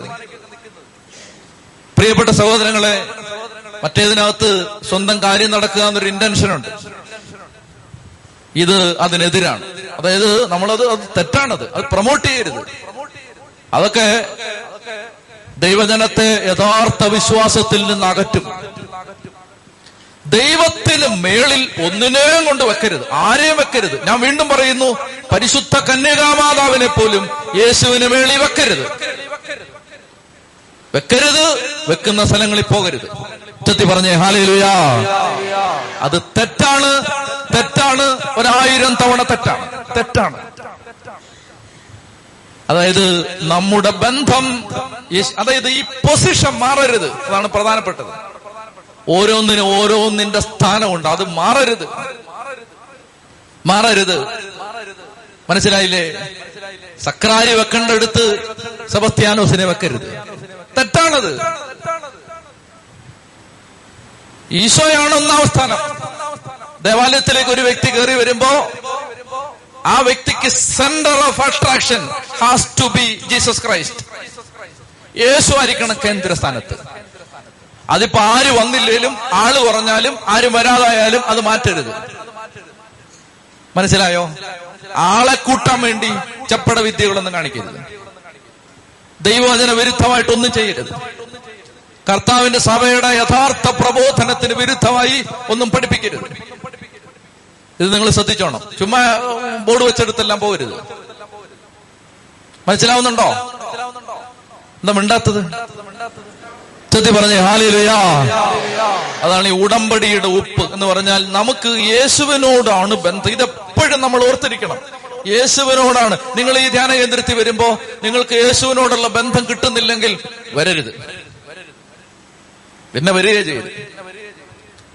അതായത് എവിടെയാണെങ്കിലും പ്രിയപ്പെട്ടവര്, കർത്താവിന് ഒന്നാം സ്ഥാനം കിട്ടണം. കർത്താവിനോ അത് എവിടെ ഇല്ലാതാവുന്നോ വേറെന്തെങ്കിലും അതിന് മേളിൽ ആര് കയറി വന്നാലും. അതാ ഞാൻ ഉദാഹരണം പറഞ്ഞത്, മാതാവിനോട് എനിക്ക് സ്നേഹമാണ്, മാതാവിന് എനിക്ക് ജീവനാണ്, ഞാൻ മരിയ ഭക്തനാണ്. ഞാൻ അതൊന്നും മറന്നിട്ടല്ലേ ഈ പറയുന്നത്. പക്ഷേ പരിശുദ്ധ അമ്മ കയറി കർത്താവിന്റെ സ്ഥാനത്തിരിക്കരുത്, അത് തെറ്റാണത്, തെറ്റാണ്. അത് നമ്മളെ ബാബിലോണിലെത്തിക്കും. ഇവിടെ പറയണം, ഒരു ബലി അർപ്പിക്കുമ്പോൾ കർത്താവ് പറയണം, ബന്ധത്തിൽ എന്നോട് ബന്ധം വേണം. യേശുവിനോടുള്ള ബന്ധത്തിലാണ് ബലി അർപ്പിക്കേണ്ടത്, യേശുവിനോടുള്ള ബന്ധത്തിൽ. ആ ബന്ധമുണ്ട്. ഇന്ന് രാവിലെ ഞാൻ ബലി അർപ്പിച്ച സമയത്ത് കുട്ടികളോട് ഞാൻ പറഞ്ഞു, മക്കളെ, നിങ്ങൾക്ക് ഈശോയുടെ സ്നേഹം ഉണ്ടെങ്കിൽ ഇന്ന് നിങ്ങൾക്ക് പറ്റുന്നവരെല്ലാം മുട്ട നിന്ന് ഈ കുർബാന സംബന്ധി, ഇന്ന് മുഴുവൻ മുട്ട നിൽക്കി ഈ കുർബാനയ്ക്ക് മുഴുവൻ. അതുകൊണ്ട് ഒരു മണിക്കൂർ കുർബാനയ്ക്ക് എടുക്കുമല്ലോ നമ്മൾ സാധാരണ ദിവസത്തെ വിശുദ്ധ കുർബാനയ്ക്ക്. ഇന്ന് യൂത്തിന്റെ ധ്യാനത്തിന് രാവിലെ കുഞ്ഞുമക്കളെല്ലാം ഒരു 3 or 4, എനിക്ക് തോന്നുന്നു അവർക്ക് വയ്യാത്തോണ്ടായിരിക്കും, വയ്യാത്ത കുട്ടികളായിരിക്കും, അവരൊഴിച്ച് ബാക്കി എല്ലാവരും മലങ്കര കുർബാന തുടങ്ങിത്തിരുന്നവരെ മുട്ടയെ നിന്ന് തങ്ങളുടെ പാപങ്ങൾക്ക് പരിഹാരം അപേക്ഷിച്ച് കർത്താവിനോട് കരുണയപേക്ഷിച്ച് പ്രാർത്ഥി. അത് ഒരു ബന്ധം വന്നു കഴിയുമ്പോഴത്. അല്ലെ അവര് പറയും, ഇവിടെ നിൽക്കാൻ തന്നെ പാടാ, അന്നേരം ഇവിടെ മുട്ട നിൽക്കുന്നു. അതും യൂത്ത് വരുവോ ചെയ്യുവോ? അതൊരു കണക്ഷൻ വരുന്നു, അതുകൊണ്ടാണ് ഒരു ബന്ധം വരുന്നു, അവർക്കൊരു സ്നേഹമായി കർത്താവിനോട്. കർത്താവിന് ഇന്ന് മുട്ട നിൽക്കും. ഇന്നലെ രാത്രി കുറച്ച് മക്കളെ ഈശോയുടെ അടുത്തിരിക്കുക, കുറച്ചു നേരം വിശ്രുവാനെ അടുത്തിരിക്കുക. ഒരുപാട് മക്കളിരുന്ന് പ്രാർത്ഥിക്കുകയാണ്, ഒരുപാട് പേര്. അതായത് ഒരു ബന്ധമായി ഈ ബന്ധത്തിലാണ് ഇതെല്ലാം ചെയ്യേണ്ടത്. ബന്ധമായി കഴിഞ്ഞാൽ പിന്നെ കർത്താവ് അത് സ്വീകരിക്കും. ചൊല്ലി പറഞ്ഞേ ഹല്ലേലൂയാ. 3ാം അധ്യായം സമാധാന ബലി. അടുത്തോ സമാധാന ബലി. സമാധാന ബലി അർപ്പിക്കുന്നത് 3 സാഹചര്യത്തിലാണ്. ഇവിടെ ഒരു കാര്യം പറയാൻ വിട്ടുപോയി. അതായത് നമ്മള് ദഹനബലിയിൽ ഈശോ പുറത്തു വന്നു അല്ലെ, ദഹനബലിയിൽ നിന്ന് ഓർമ്മയുണ്ടോ? അതൊക്കെ കാളക്കുട്ടിയെ, അതുപോലെ തന്നെ പ്രാവിനെ ഇങ്ങനെ ചിറകൊക്കെ വിരിച്ച് കീറി, അതിനകത്തല്ലേ ഈശോ ഉണ്ട്. ഈ ദഹനബലി കഴിഞ്ഞ് ഉടനെ ധാന്യബലിയാണ്, ആണല്ലോ? അതാ നമ്മളിപ്പോ വായിച്ചത്. ഇതിനൊരർത്ഥമുണ്ട്. ദഹനബലി രക്തം ചിന്തിയ ബലിയാണ്, ധാന്യബലി രക്തം ചിന്താത്ത ബലിയാണ്. ശ്രദ്ധിച്ചിരിക്കണം. കഴിഞ്ഞ ആഴ്ച പറഞ്ഞ ദഹനബലി രക്തം ചിന്തിയ ബലിയാണ്, that is a bloody sacrifice. രണ്ടാമത്തേത് is a non bloody sacrifice, രക്തരഹിത ബലിയാണ്, രക്തമില്ലാത്ത, രക്തമിറ്റിക്കാത്ത ബലിയാണ്. എന്തിനാണ് ഇത് അടുത്തടുത്ത് വെച്ചിരിക്കുന്നത്? ദൈവത്തിന്റെ അനന്ത ജ്ഞാനത്തിൽ അറിയാം, ഈ ബലികളെല്ലാം ക്രിസ്തുവിൽ ഒരിക്കൽ പൂർത്തീകരിക്കപ്പെടും. അന്ന് ആദ്യം അവൻ തന്റെ രക്തം ചിന്തി ബലിയർപ്പിക്കും. എന്നിട്ട് അവൻ പറയും, നിങ്ങൾ എന്റെ ശരീരം ഭക്ഷിക്കണം, രക്തം കുടിക്കണം. പച്ചച്ചോര കുടിക്കാനോ അവന്റെ പച്ചമാംസം തിന്നാനോ മനുഷ്യന് പറ്റാത്തത് കൊണ്ട് അവൻ ആ രക്തം ചിന്തിയ ബലിക്ക് തലേന്ന്, ധാന്യബലിയിൽ എന്താണ്? ചുട്ടെടുത്ത അപ്പം. ആ ചുട്ടെടുത്ത അപ്പം എടുത്തിട്ട് അതേ ബലിയുടെ മറ്റൊരു ഭാവമായി, അതേ ബലിയുടെ മറ്റൊരു വശമായി അവൻ പെസഹാ തിരുനാളിൽ ഈ ധാന്യബലി സമർപ്പിക്കും. വിശുദ്ധ കുർബാനയുടെ 2 ഡയമെൻഷൻസ് ആണത്. ഒന്ന്, രക്തം ചിന്തി ദുഃഖവെള്ളിയിൽ അർപ്പിച്ചത്. 2, രക്തം ചിന്താതെ പെസഹാ വ്യാഴാഴ്ച അർപ്പിച്ചത്. 2 ഒരു ബലിയാണ്, ഒരു ബലി. അതാണ് ദഹനബലി ധാന്യബലി അടുത്തടുത്ത് വന്നിരിക്കുന്നത്. ചൊല്ലി പറഞ്ഞേ ഹല്ലേലൂയാ, ഹല്ലേലൂയാ. പ്രിയപ്പെട്ടവരെ, അതുകൊണ്ട് വിശുദ്ധ കുർബാനയിലാണ് ഈ 5 ബലികളും പൂർത്തിയാവുന്നത്. നമുക്ക് പിന്നീട് പറയാം. ഈ 5 ബലിയും വിശുദ്ധ കുർബാനയായി. ഈ വിശുദ്ധ കുർബാനയിൽ ഇത് പല രീതിയിലാണ് ഇത് പൂർത്തീകരിക്കപ്പെടുന്നത്. ഒരു അർത്ഥം ഇങ്ങനെയാണ്, അതായത് ഈ ധാന്യബലിയിൽ പെസഹാ വ്യാഴാഴ്ചത്തെ ആ സമർപ്പണം, ദഹനബലിയിൽ രക്തം ചിന്തിയുള്ള സമർപ്പണം. പല രീതിയിൽ അതിനെ വ്യാഖ്യാനിക്കാം. ഇനി നമ്മൾ 3ാം അധ്യായം സമാധാന ബലി. സമാധാന ബലി 3 കാര്യത്തിനാണ് അർപ്പിക്കുന്നത്. ഒന്ന്, ദൈവത്തിന് ഒരാൾക്ക് തോന്നുകയാണ് പാവം എന്റെ ദൈവം. ഇങ്ങോട്ട് നോക്കിയോ, നിങ്ങൾ വായിച്ചാൽ ഒന്നും പിടിയിട്ടില്ല. എന്നെ നോക്കിയോ, ഞാൻ പറഞ്ഞുതരാം. ഇത് വായിക്കാൻ പോയാൽ നിങ്ങൾ പിടിയിട്ടില്ല, ഞാൻ പറഞ്ഞുതരാം. ഒരാൾക്ക് തോന്നുകയാണ് എന്തോരം നന്മയാണ് ദൈവം എനിക്ക് ചെയ്തത്. അതിപ്പോ സാലറി കിട്ടുമ്പോൾ മാത്രം തോന്നുന്നല്ല, അല്ലാതെ ഒരാൾക്ക് തോന്നുകയാണ്. അതായത് എന്റെ ദൈവം എന്തുമാത്രം നന്മയാണ് എനിക്ക് ചെയ്തു തന്നത്, എന്നെ എന്തോരം എന്റെ ദൈവം അനുഗ്രഹിച്ചു. അതായത് എനിക്ക് ആരോഗ്യം തന്നു. സത്യത്തിൽ നമ്മൾ ഓർക്കാഞ്ഞിട്ടല്ലേ, നിങ്ങൾ പറ, നമ്മളിത് ഓർക്കാഞ്ഞിട്ടല്ലേ. അതായത് നമുക്ക് നടക്കാൻ പറ്റുന്നുണ്ട്, നിൽക്കാൻ പറ്റുന്നുണ്ട്, നല്ല ആരോഗ്യമുണ്ട്, ഇഷ്ടമുള്ളിടത്തൊക്കെ പോകാൻ പറ്റുന്നുണ്ട്. എന്തെല്ലോ നന്മയാണ് ദൈവം തന്നത്. നമ്മളെപ്പോഴും കിട്ടാത്തത് നോക്കിക്കൊണ്ടിരിക്കുന്നോണ്ടാണ് ഈ വിഷമം. ഈ വിഷമിച്ചിരിക്കുന്നതിന്റെ കാരണം എന്താണ്? നമുക്ക് ഈ നടക്കാത്ത മാത്രം, നമ്മൾ ഈ നടന്ന കാര്യങ്ങളെല്ലാം ഒന്ന് നോക്ക്. അതായത് ഇപ്പൊ ഇന്ന് ഈ ശുശ്രൂഷ കഴിഞ്ഞിട്ട് ഇന്നിവിടെ ഭക്ഷണം തരുന്നില്ലെങ്കിൽ വീട്ടിൽ ചെന്നിട്ട് ഇവിടുന്ന് കിട്ടിയില്ലെങ്കിൽ ഭക്ഷണം ഇല്ല വീട്ടിൽ, അങ്ങനെയുള്ള ഒരാൾ പോലും ഇതിനകത്തുണ്ടെന്ന് ഞാൻ വിചാരിക്കുന്നില്ല. ഏത് നിവൃത്തിയില്ലാത്ത ആൾക്കും ഇന്ന് കഴിക്കാൻ ഭക്ഷണമുണ്ട്. ഇവിടെ ഇരിക്കുന്ന നമുക്ക് ഈ ഗ്രൂപ്പിനെ കുറിച്ച് പറയാം. കഴിക്കാൻ ഭക്ഷണമുണ്ട്. നമ്മൾ ഓർക്കാഞ്ഞിട്ടാണ് നമുക്ക് എന്തോരം ഭക്ഷണം കിട്ടുന്നത്. എന്തുമാത്ര ആഹാരമാണ് നമ്മൾ വെറുതെ കളയുന്നത്, ഭക്ഷണം വെറുതെ കളയുന്നത്. അപ്പൊ ആരോഗ്യം, ഭക്ഷണം, പാർപ്പിടം, വസ്ത്രം, എന്തെല്ലാം കാര്യങ്ങൾ ദൈവം നമുക്ക് തന്നു. ഒരു മനുഷ്യൻ ഒരു സുപ്രഭാതത്തിൽ തോന്നുകയാണ്, എന്ത് നന്മയാണ് എന്റെ ദൈവം എന്നോട് ചെയ്തത്. അപ്പൊ അങ്ങനെ തോന്നുമ്പോ അയാൾ ചിന്തിക്കുകയാണ്, എന്റെ ദൈവത്തിന് എനിക്ക് നന്ദി പറയണം, ഞാനൊരു സമാധാന ബലി അർപ്പിക്കാൻ പോവാണ്. സമാധാന ബലിയുടെ ഒരർത്ഥം പിടികിട്ടിയോ? അതായത് ഒരു വ്യക്തി ചിന്തിക്കുകയാണ്, എനിക്ക് ഒത്തിരി നന്മ എന്റെ ദൈവം ചെയ്തിട്ടുണ്ട്. ഇപ്പൊ നിങ്ങൾ ബലി അർപ്പിക്കും, കുർബാന നിയോഗം എഴുതി കൊടുക്കും ഇല്ലേ? എന്തെല്ലാം കാര്യത്തിനാണ് കുർബാന നിയോഗം എഴുതി കൊടുക്കുന്നത്? ബലിയർപ്പിക്കാൻ നിയോഗം എഴുതി കൊടുക്കില്ല. എന്തെല്ലാം കാര്യത്തിന് എഴുതി കൊടുക്കുന്നത്? മരിച്ചവർക്ക് വേണ്ടി ബലിയർപ്പിക്കും. പിന്നെന്താ? ഉദ്ദേശ കാര്യങ്ങൾ സാധിക്കാൻ വേണ്ടി ബലിയർപ്പിക്കും. പിന്നെ എന്തെങ്കിലും അതായത് മിക്കവാറും ഉള്ളവരൊക്കെ മരിച്ചവർക്ക് വേണ്ടി പിന്നെ എന്തെങ്കിലുമൊക്കെ കാര്യം ഒന്ന് നടക്കട്ടെ എന്ന് വിചാരിച്ച് ചില ആളുകള് കൃതജ്ഞതാബലി, അത് ഇടയ്ക്കിടയ്ക്കൊന്ന് അർപ്പിക്കുന്നത് നല്ലതാണ്.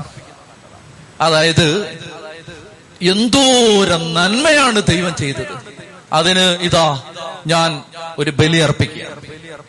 എന്നിട്ട് കാശ് പറഞ്ഞിട്ടങ്ങ് പോയാ പോരാ, മര്യാദയ്ക്ക് നീ വരണം. വന്ന് ആ ബലിയിൽ നല്ല കഷ്ടപ്പെട്ട് ഇന്ന് ബലി അർപ്പിക്കുമ്പോ, ഇന്നത്തെ ബലിയർപ്പണത്തിൽ കഷ്ടപ്പെട്ട് വിഷമിച്ച് പ്രയാസപ്പെട്ടൊക്കെ അങ്ങ് നിന്ന്, കർത്താവേ ഇതെന്റെ സമാധാന ബലിയാണ്. അങ്ങനെ കുർബാനയിൽ അങ്ങനെ ഒരു പ്രാർത്ഥനയുണ്ട്, സമാധാന ബലിയാണ്. സമാധാനം ഒന്നതാണ്. രണ്ട്, എന്തെങ്കിലും ഒരു ഉദ്ദിഷ്ട കാര്യം സാധിച്ചതിനുള്ള കൃതജ്ഞതാ ബലി. മറ്റേത് ജനറലാണ്. ആദ്യത്തേത് അതായത് ഒത്തിരി അനുഗ്രഹം ദൈവം തന്നിട്ടുണ്ട്, എന്തോരം നന്മയാ പാവന്റെ ദൈവം എനിക്ക് തന്നത്. എന്റെ കർത്താവെ ഞാൻ ഒന്നും നന്ദി പറഞ്ഞിട്ടില്ല, ഞാനൊരു സമാധാന ബലി അർപ്പിക്കുകയാണ്. രണ്ടാമതായിട്ട്, നിങ്ങൾ ഇവിടെ ഈ ധ്യാനകേന്ദ്രത്തിൽ വന്നപ്പോൾ ഞാൻ നമുക്ക് മനസ്സിലാവുന്ന ഭാഷ പറയാണ്, ഈ നിങ്ങളൊരു കാര്യം പ്രാർത്ഥിച്ചു, കർത്താവെ ഞാൻ ഈ ബലിയിൽ പ്രാർത്ഥിക്കുകയാണ്, എന്റെ ഓപ്പറേഷൻ ഒന്ന് മാറിപ്പോണം. അങ്ങനെ പ്രാർത്ഥിച്ചു, അത് നടന്നു. അപ്പൊ ദേ അടുത്ത ആഴ്ച വരുന്നു, ഒരു ബലിയർപ്പിക്കുകയാണ്. ഇതൊരു സമാധാന ബലിയർപ്പിക്കുകയാണ്. എന്താണ് കാര്യം? ഞാൻ പ്രാർത്ഥിച്ച ഒരു ഉദ്ദിഷ്ട കാര്യം നടന്നു. മൂന്നാമത്തേത്, ഒരാള് അങ്ങനൊന്നുമില്ല, പ്രത്യേകിച്ച് നന്ദി പറയാനൊരു സാഹചര്യമൊന്നുമില്ല, പ്രത്യേകിച്ച് ഒരു ഉദ്ദിഷ്ട കാര്യം ഫേവേഴ്സ് ഒന്ന് റിസീവ് ചെയ്തായിട്ട് അങ്ങനെയൊന്നും ഉടനെ ഒന്നും നടന്നിട്ടൊന്നുമില്ല.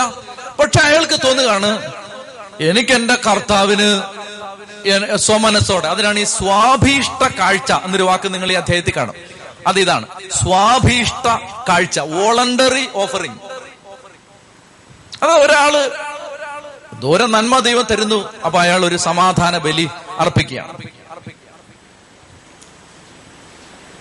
അപ്പോ ഒരു കാര്യം സാധിച്ചതിന്, പിന്നെ ദൈവം തന്ന നന്മകൾക്കൊക്കെ ഉപകാരമായിട്ട്, ദൈവത്തിന്റെ അനുഗ്രഹത്തിന് നന്ദിയായിട്ട് ഒക്കെ അർപ്പിക്കുന്ന ഒരു ബലിയാണ് ഈ സമാധാന ബലി. ഇനി സമാധാന ബലിയുടെ പ്രത്യേകത വായിക്കാം. 3:1 വായിച്ചേ. സമാധാന ബലിക്കായി കാലിക്കൂട്ടത്തിൽ നിന്നാണ് കർത്താവിന് കാഴ്ച കൊണ്ടുവരുന്നതെങ്കിൽ അത് ഊനമറ്റ കാളയോ പശുവോ ആയിരിക്കണം. ബലിമൃഗത്തിന്റെ തലയിൽ കൈവെക്കുകയും സമാഗമ കൂടാരത്തിന്റെ വാതിൽക്കൽ വെച്ച് അതിനെ കൊല്ലുകയും വേണം.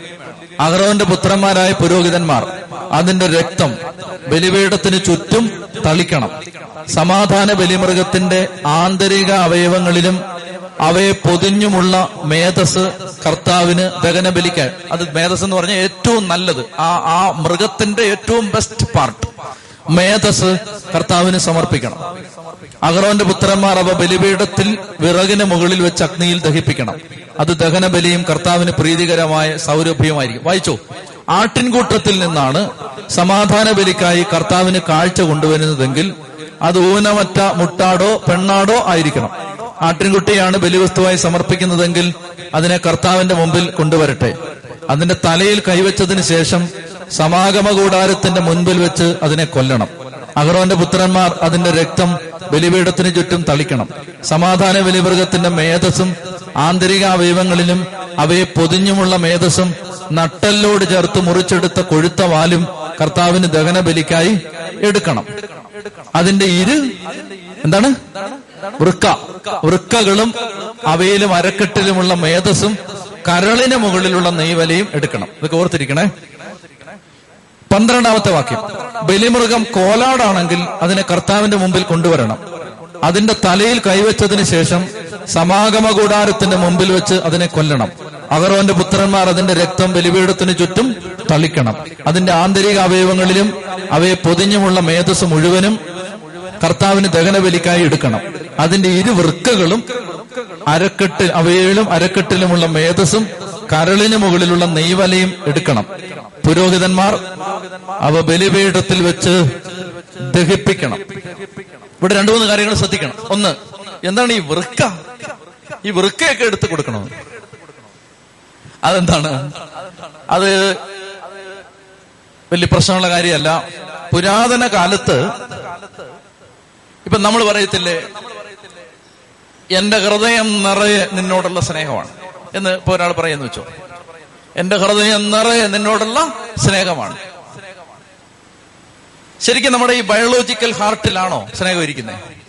നമ്മുടെ ഈ മുഷ്ടി പോലിരിക്കുന്ന ഈ ഹൃദയത്തിലാണോ സ്നേഹം ഇരിക്കുന്നത്? അല്ല. സ്നേഹത്തിന്റെ ഇരിപ്പിടമായിട്ട് നമ്മൾ നമ്മുടെ ശരീരത്തിൽ ഒരു അവയവത്തെ കാണുകയാണ്, അല്ലേ?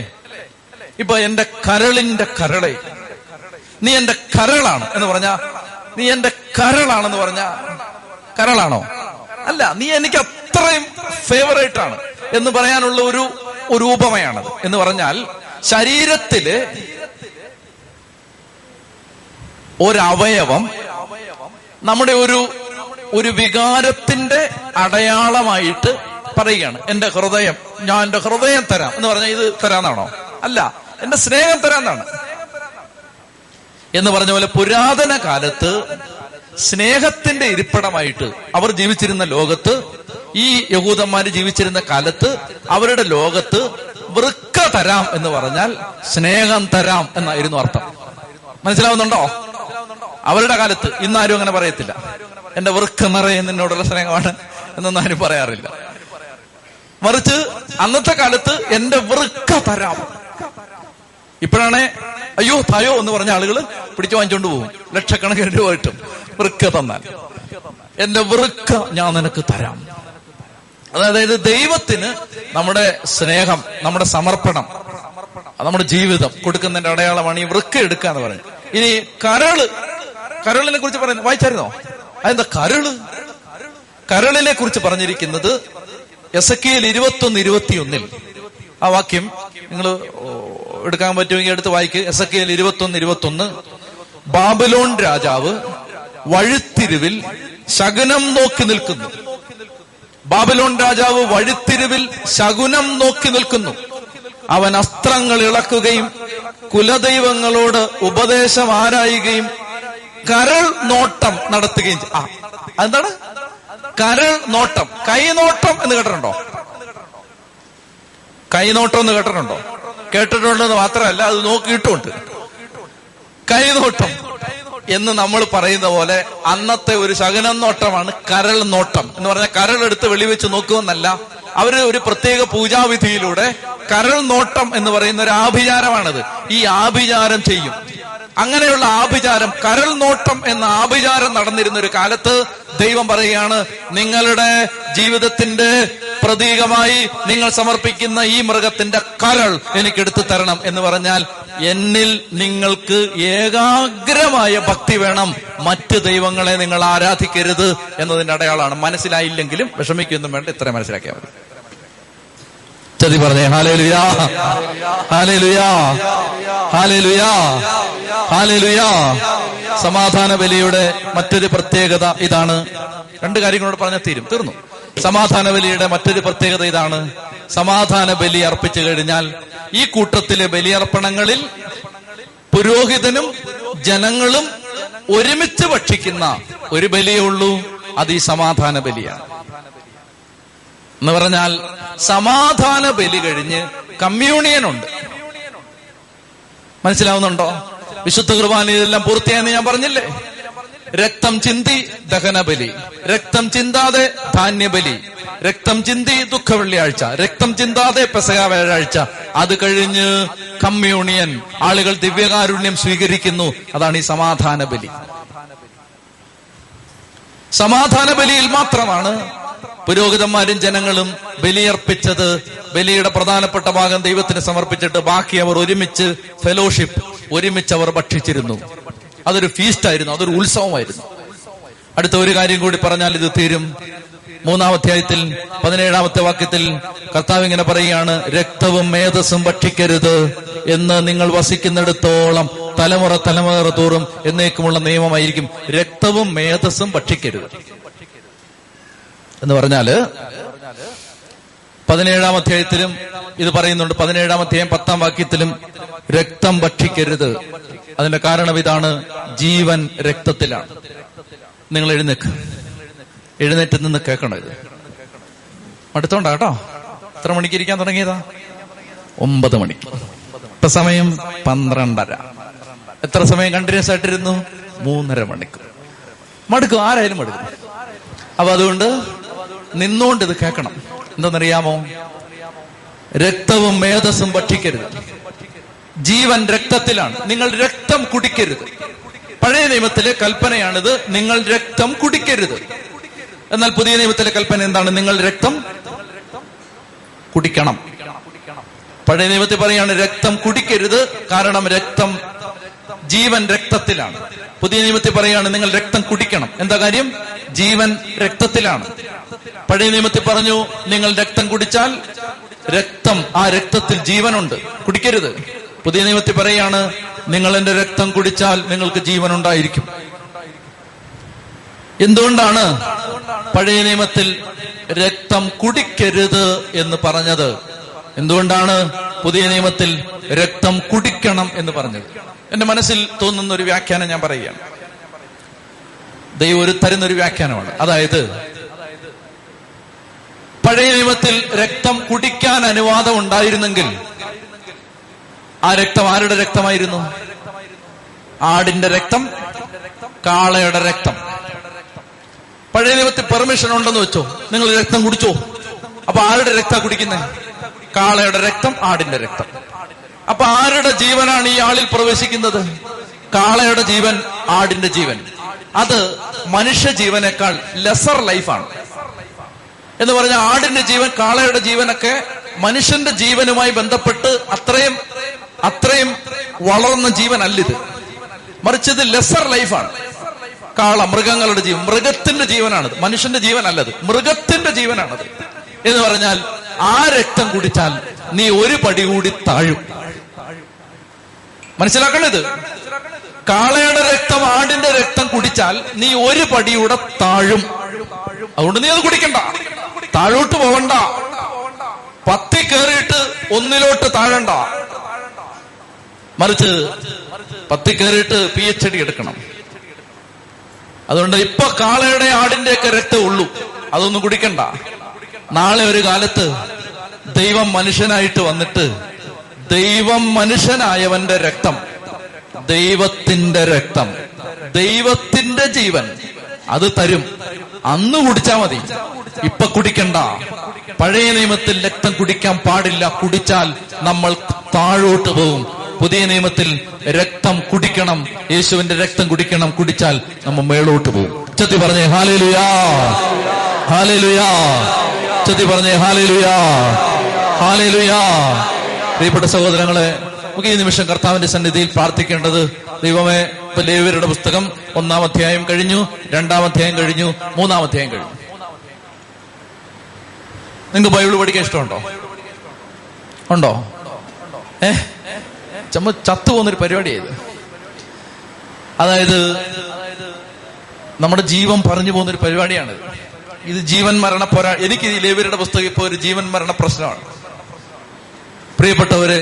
പക്ഷെ ഇതിനകത്ത് എനിക്കൊരു കാര്യം ഉറപ്പാണ്, നമ്മളിത് ഭയങ്കര കഷ്ടപ്പെട്ട് ഇത് പഠിക്കുകയും പഠിപ്പിക്കുകയും ഒക്കെ ചെയ്യുമ്പോൾ നമ്മളൊരു പടി കൂടി വളരും.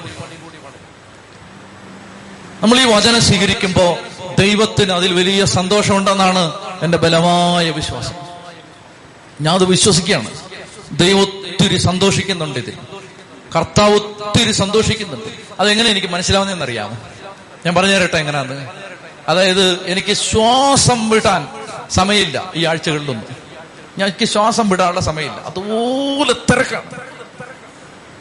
പക്ഷെ ഞാൻ ഒരു കാര്യം പറയട്ടെ നിങ്ങളോട്, എനിക്ക് ശനിയാഴ്ചക്ക് വേണ്ടി ഒരുങ്ങാൻ എന്റെ കർത്താവ് 5 മിനിറ്റേ ഉള്ളെങ്കിൽ 5 മിനിറ്റ് കൊണ്ട് ദൈവം എനിക്ക് 50 മണിക്കൂറിന്റെ സാധനം മനസ്സിലാക്കി തരും.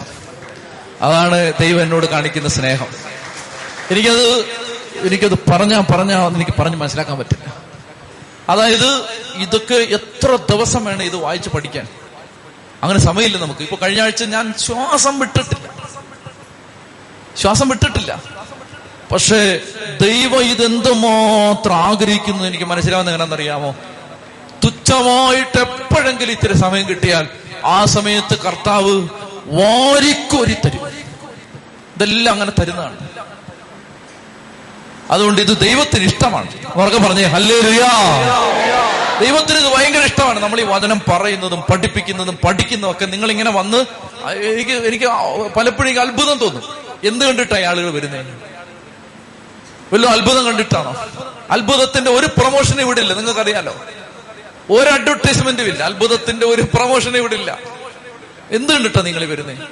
ഒന്നും കണ്ടിട്ടല്ല, കർത്താവ് നിങ്ങളെ വലിച്ചഴച്ച് കൊണ്ടിരുന്നതാണ്. അതാണ് എന്റെ വിശ്വാസം. വലിച്ചഴച്ച് മാത്രമല്ല, എല്ലാ ആഴ്ചയും വരണ്ടേ, എല്ലാ ശനിയാഴ്ചയും വരണ്ടേ. അപ്പൊ എല്ലാ ശനിയാഴ്ചയും വലിച്ചിങ്ങ് കൊണ്ടിരിക്കുകയാണ്. അതെന്താണ്? അതിവചനം. ദൈവത്തിന്റെ ഒരു പ്രവൃത്തിയാണ്. ദൈവത്തിന് നമുക്ക് നന്ദി പറയാം. ദൈവത്തിന്റെ ഒരു വലിയ പ്രവൃത്തിയാണ്. അപ്പൊ നമുക്കിത് പഠിക്കണം. അപ്പൊ നിങ്ങൾ എന്ത് ചെയ്യേണ്ടതെന്ന് അറിയാമോ?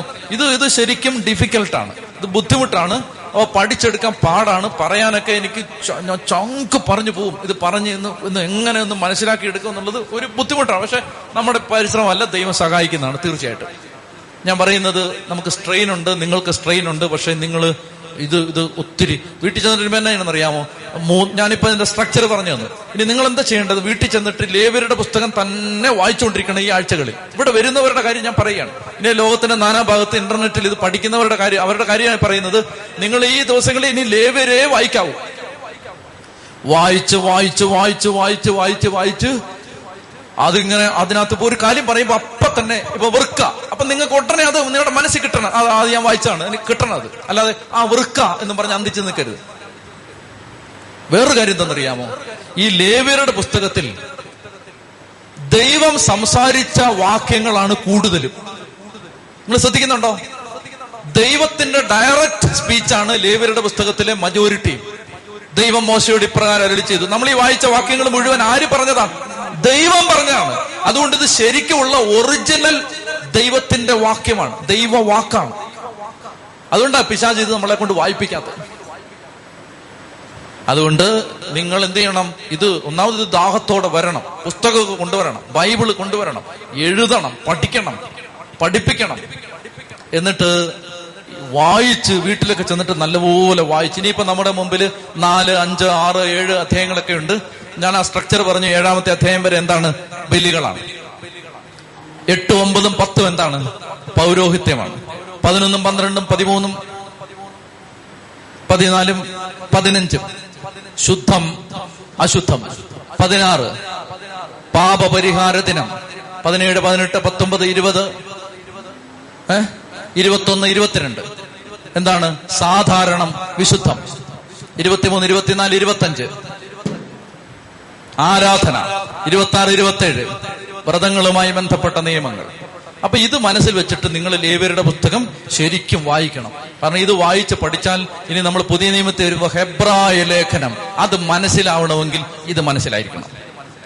ഇത് മനസ്സിലാവാതെ അത് പുതിയ നിയമത്തിൽ ആളുകൾ ആരും വായിക്കാത്തൊരു പുസ്തകമാണ് ഹെബ്രായ ലേഖനം. വായിക്കത്തില്ല ആളുകൾ. അല്ലെ നിങ്ങളോട് തന്നെ ചോദിച്ചു അത് വിട്ടുകളയുന്നൊരു പുസ്തകമാണ്. ഇത് പിടികിട്ടിയാൽ അതൊരു ഉത്സവമാവും. നമുക്ക് ഹെബ്രായ ലേഖനം പഠിക്കുമ്പോൾ നമ്മളിവിടെ ഉത്സവമായിരിക്കും. കാരണം എല്ലാം നമുക്കറിയാം, അവിടെ പറയുന്ന ഓരോ കാര്യവും അറിയാം. ഉദാഹരണത്തിന് ഹെബ്രായ ലേഖനത്തിൽ നിന്നോണ്ട് കേട്ടാൽ മതി. ഹെബ്രായ ലേഖനത്തിൽ പെട്ടെന്ന് നിർത്തും. ഹെബ്രായ ലേഖനത്തിൽ പൗലോസ്ലീഹ പറയുന്നുണ്ട്, അതായത് ആരെങ്കിലും ഒരിക്കൽ കർത്താവിലേക്ക് വന്നിട്ട് അവര് വീണുപോയാൽ അവർക്ക് വേണ്ടി ഇനി മറ്റൊരു ബലി അവശേഷിക്കുന്നില്ല. അതായത് ഒരിക്കൽ കർത്താവിനെ അറിഞ്ഞിട്ട്, ഒരിക്കൽ വിശ്വാസം കിട്ടിയിട്ട് നമ്മൾ വീണുപോയാൽ, ഒരിക്കൽ നമുക്ക് യേശുക്രിസ്തുവിനെ അറിഞ്ഞിട്ട് വീണുപോയാൽ 10 അധ്യായം 26 വാക്യം സത്യത്തെ സംബന്ധിച്ച് പൂർണ്ണമായ അറിവ് കിട്ടിയിട്ട് മനഃപൂർവ്വം നാം പാപം ചെയ്യുന്നെങ്കിൽ പാപങ്ങൾക്ക് വേണ്ടി അർപ്പിക്കപ്പെടാൻ പിന്നൊരു ബലി അവശേഷിക്കുന്നില്ല. ഇത് എത്രയോ തവണ നമ്മൾ വായിച്ചിട്ടുണ്ട്. ഇതിന്റെ അർത്ഥം അറിയാവോ? ഇതിന്റെ അർത്ഥം അടുത്ത ആഴ്ച ഞാൻ പറഞ്ഞുതരാം. അതായത് ഇനി പറയുന്ന 4, 5, 6 അധ്യായങ്ങളിലൊക്കെ ഇതിന്റെ അർത്ഥം കിടപ്പുണ്ട്. ലേവ്യരുടെ പുസ്തകം വായിച്ചാൽ മാത്രമേ ഇതിന്റെ അർത്ഥം കിട്ടൂ. അതിനകത്തൊരു പറയുന്നു, ഇപ്പൊ ഞാൻ പറയുന്നില്ല, അടുത്ത ആഴ്ച പറയാം. സത്യത്തെ സംബന്ധിച്ച പൂർണ്ണമായ അറിവ് കിട്ടിയിട്ട് മനഃപൂർവ്വം നാം പാപം ചെയ്യുന്നെങ്കിൽ പാപങ്ങൾക്ക് വേണ്ടി അർപ്പിക്കപ്പെടാൻ പിന്നൊരു ബലി അവശേഷിക്കുന്നില്ല. എത്രയോ തവണ വായിച്ചിട്ടുണ്ട്, മനസ്സിലായിട്ടേ ഇല്ല. പക്ഷെ ലേവ്യരുടെ പുസ്തകം 4, 5, 6 ഒക്കെ വായിച്ചാൽ ഇതിന്റെ അർത്ഥം ഇതായിരുന്നല്ലേ എന്ന് പിടികിട്ടും. അതാണ് നമ്മൾ പഴയ നിയമം പഠിച്ചാലേ പുതിയ നിയമം മനസ്സിലാവും. അതുകൊണ്ട് പ്രിയപ്പെട്ടവരെ, നമുക്ക് ദൈവത്തിന് നന്ദി പറയാം. നന്നായിട്ടൊന്ന് പ്രാർത്ഥിക്കാൻ പോവുകയാണ് നമ്മള്. നന്നായിട്ടൊന്ന് ദൈവത്തെ ആരാധിക്കാൻ പോവുകയാണ്. മടുത്തോ? നിങ്ങൾ മടുത്തോ? ഇല്ല, മടുപ്പെല്ലാം പോകണം. ഇപ്പോ നമ്മുടെ അതായത് ഒരു കുഞ്ഞു കാര്യം കൂടെ കേട്ടെ. ശരീരം കൊണ്ട് നമ്മൾ ചെയ്യുന്ന പ്രവൃത്തി ആത്മാവിനെ വിളിച്ചു വരുത്തും. ഉദാഹരണത്തിന് മാമോദീസയിൽ വെള്ളം ഒഴിക്കുന്നു, വെള്ളത്തിൽ മുക്കുന്നു, വെള്ളം ഒഴിക്കുന്നു.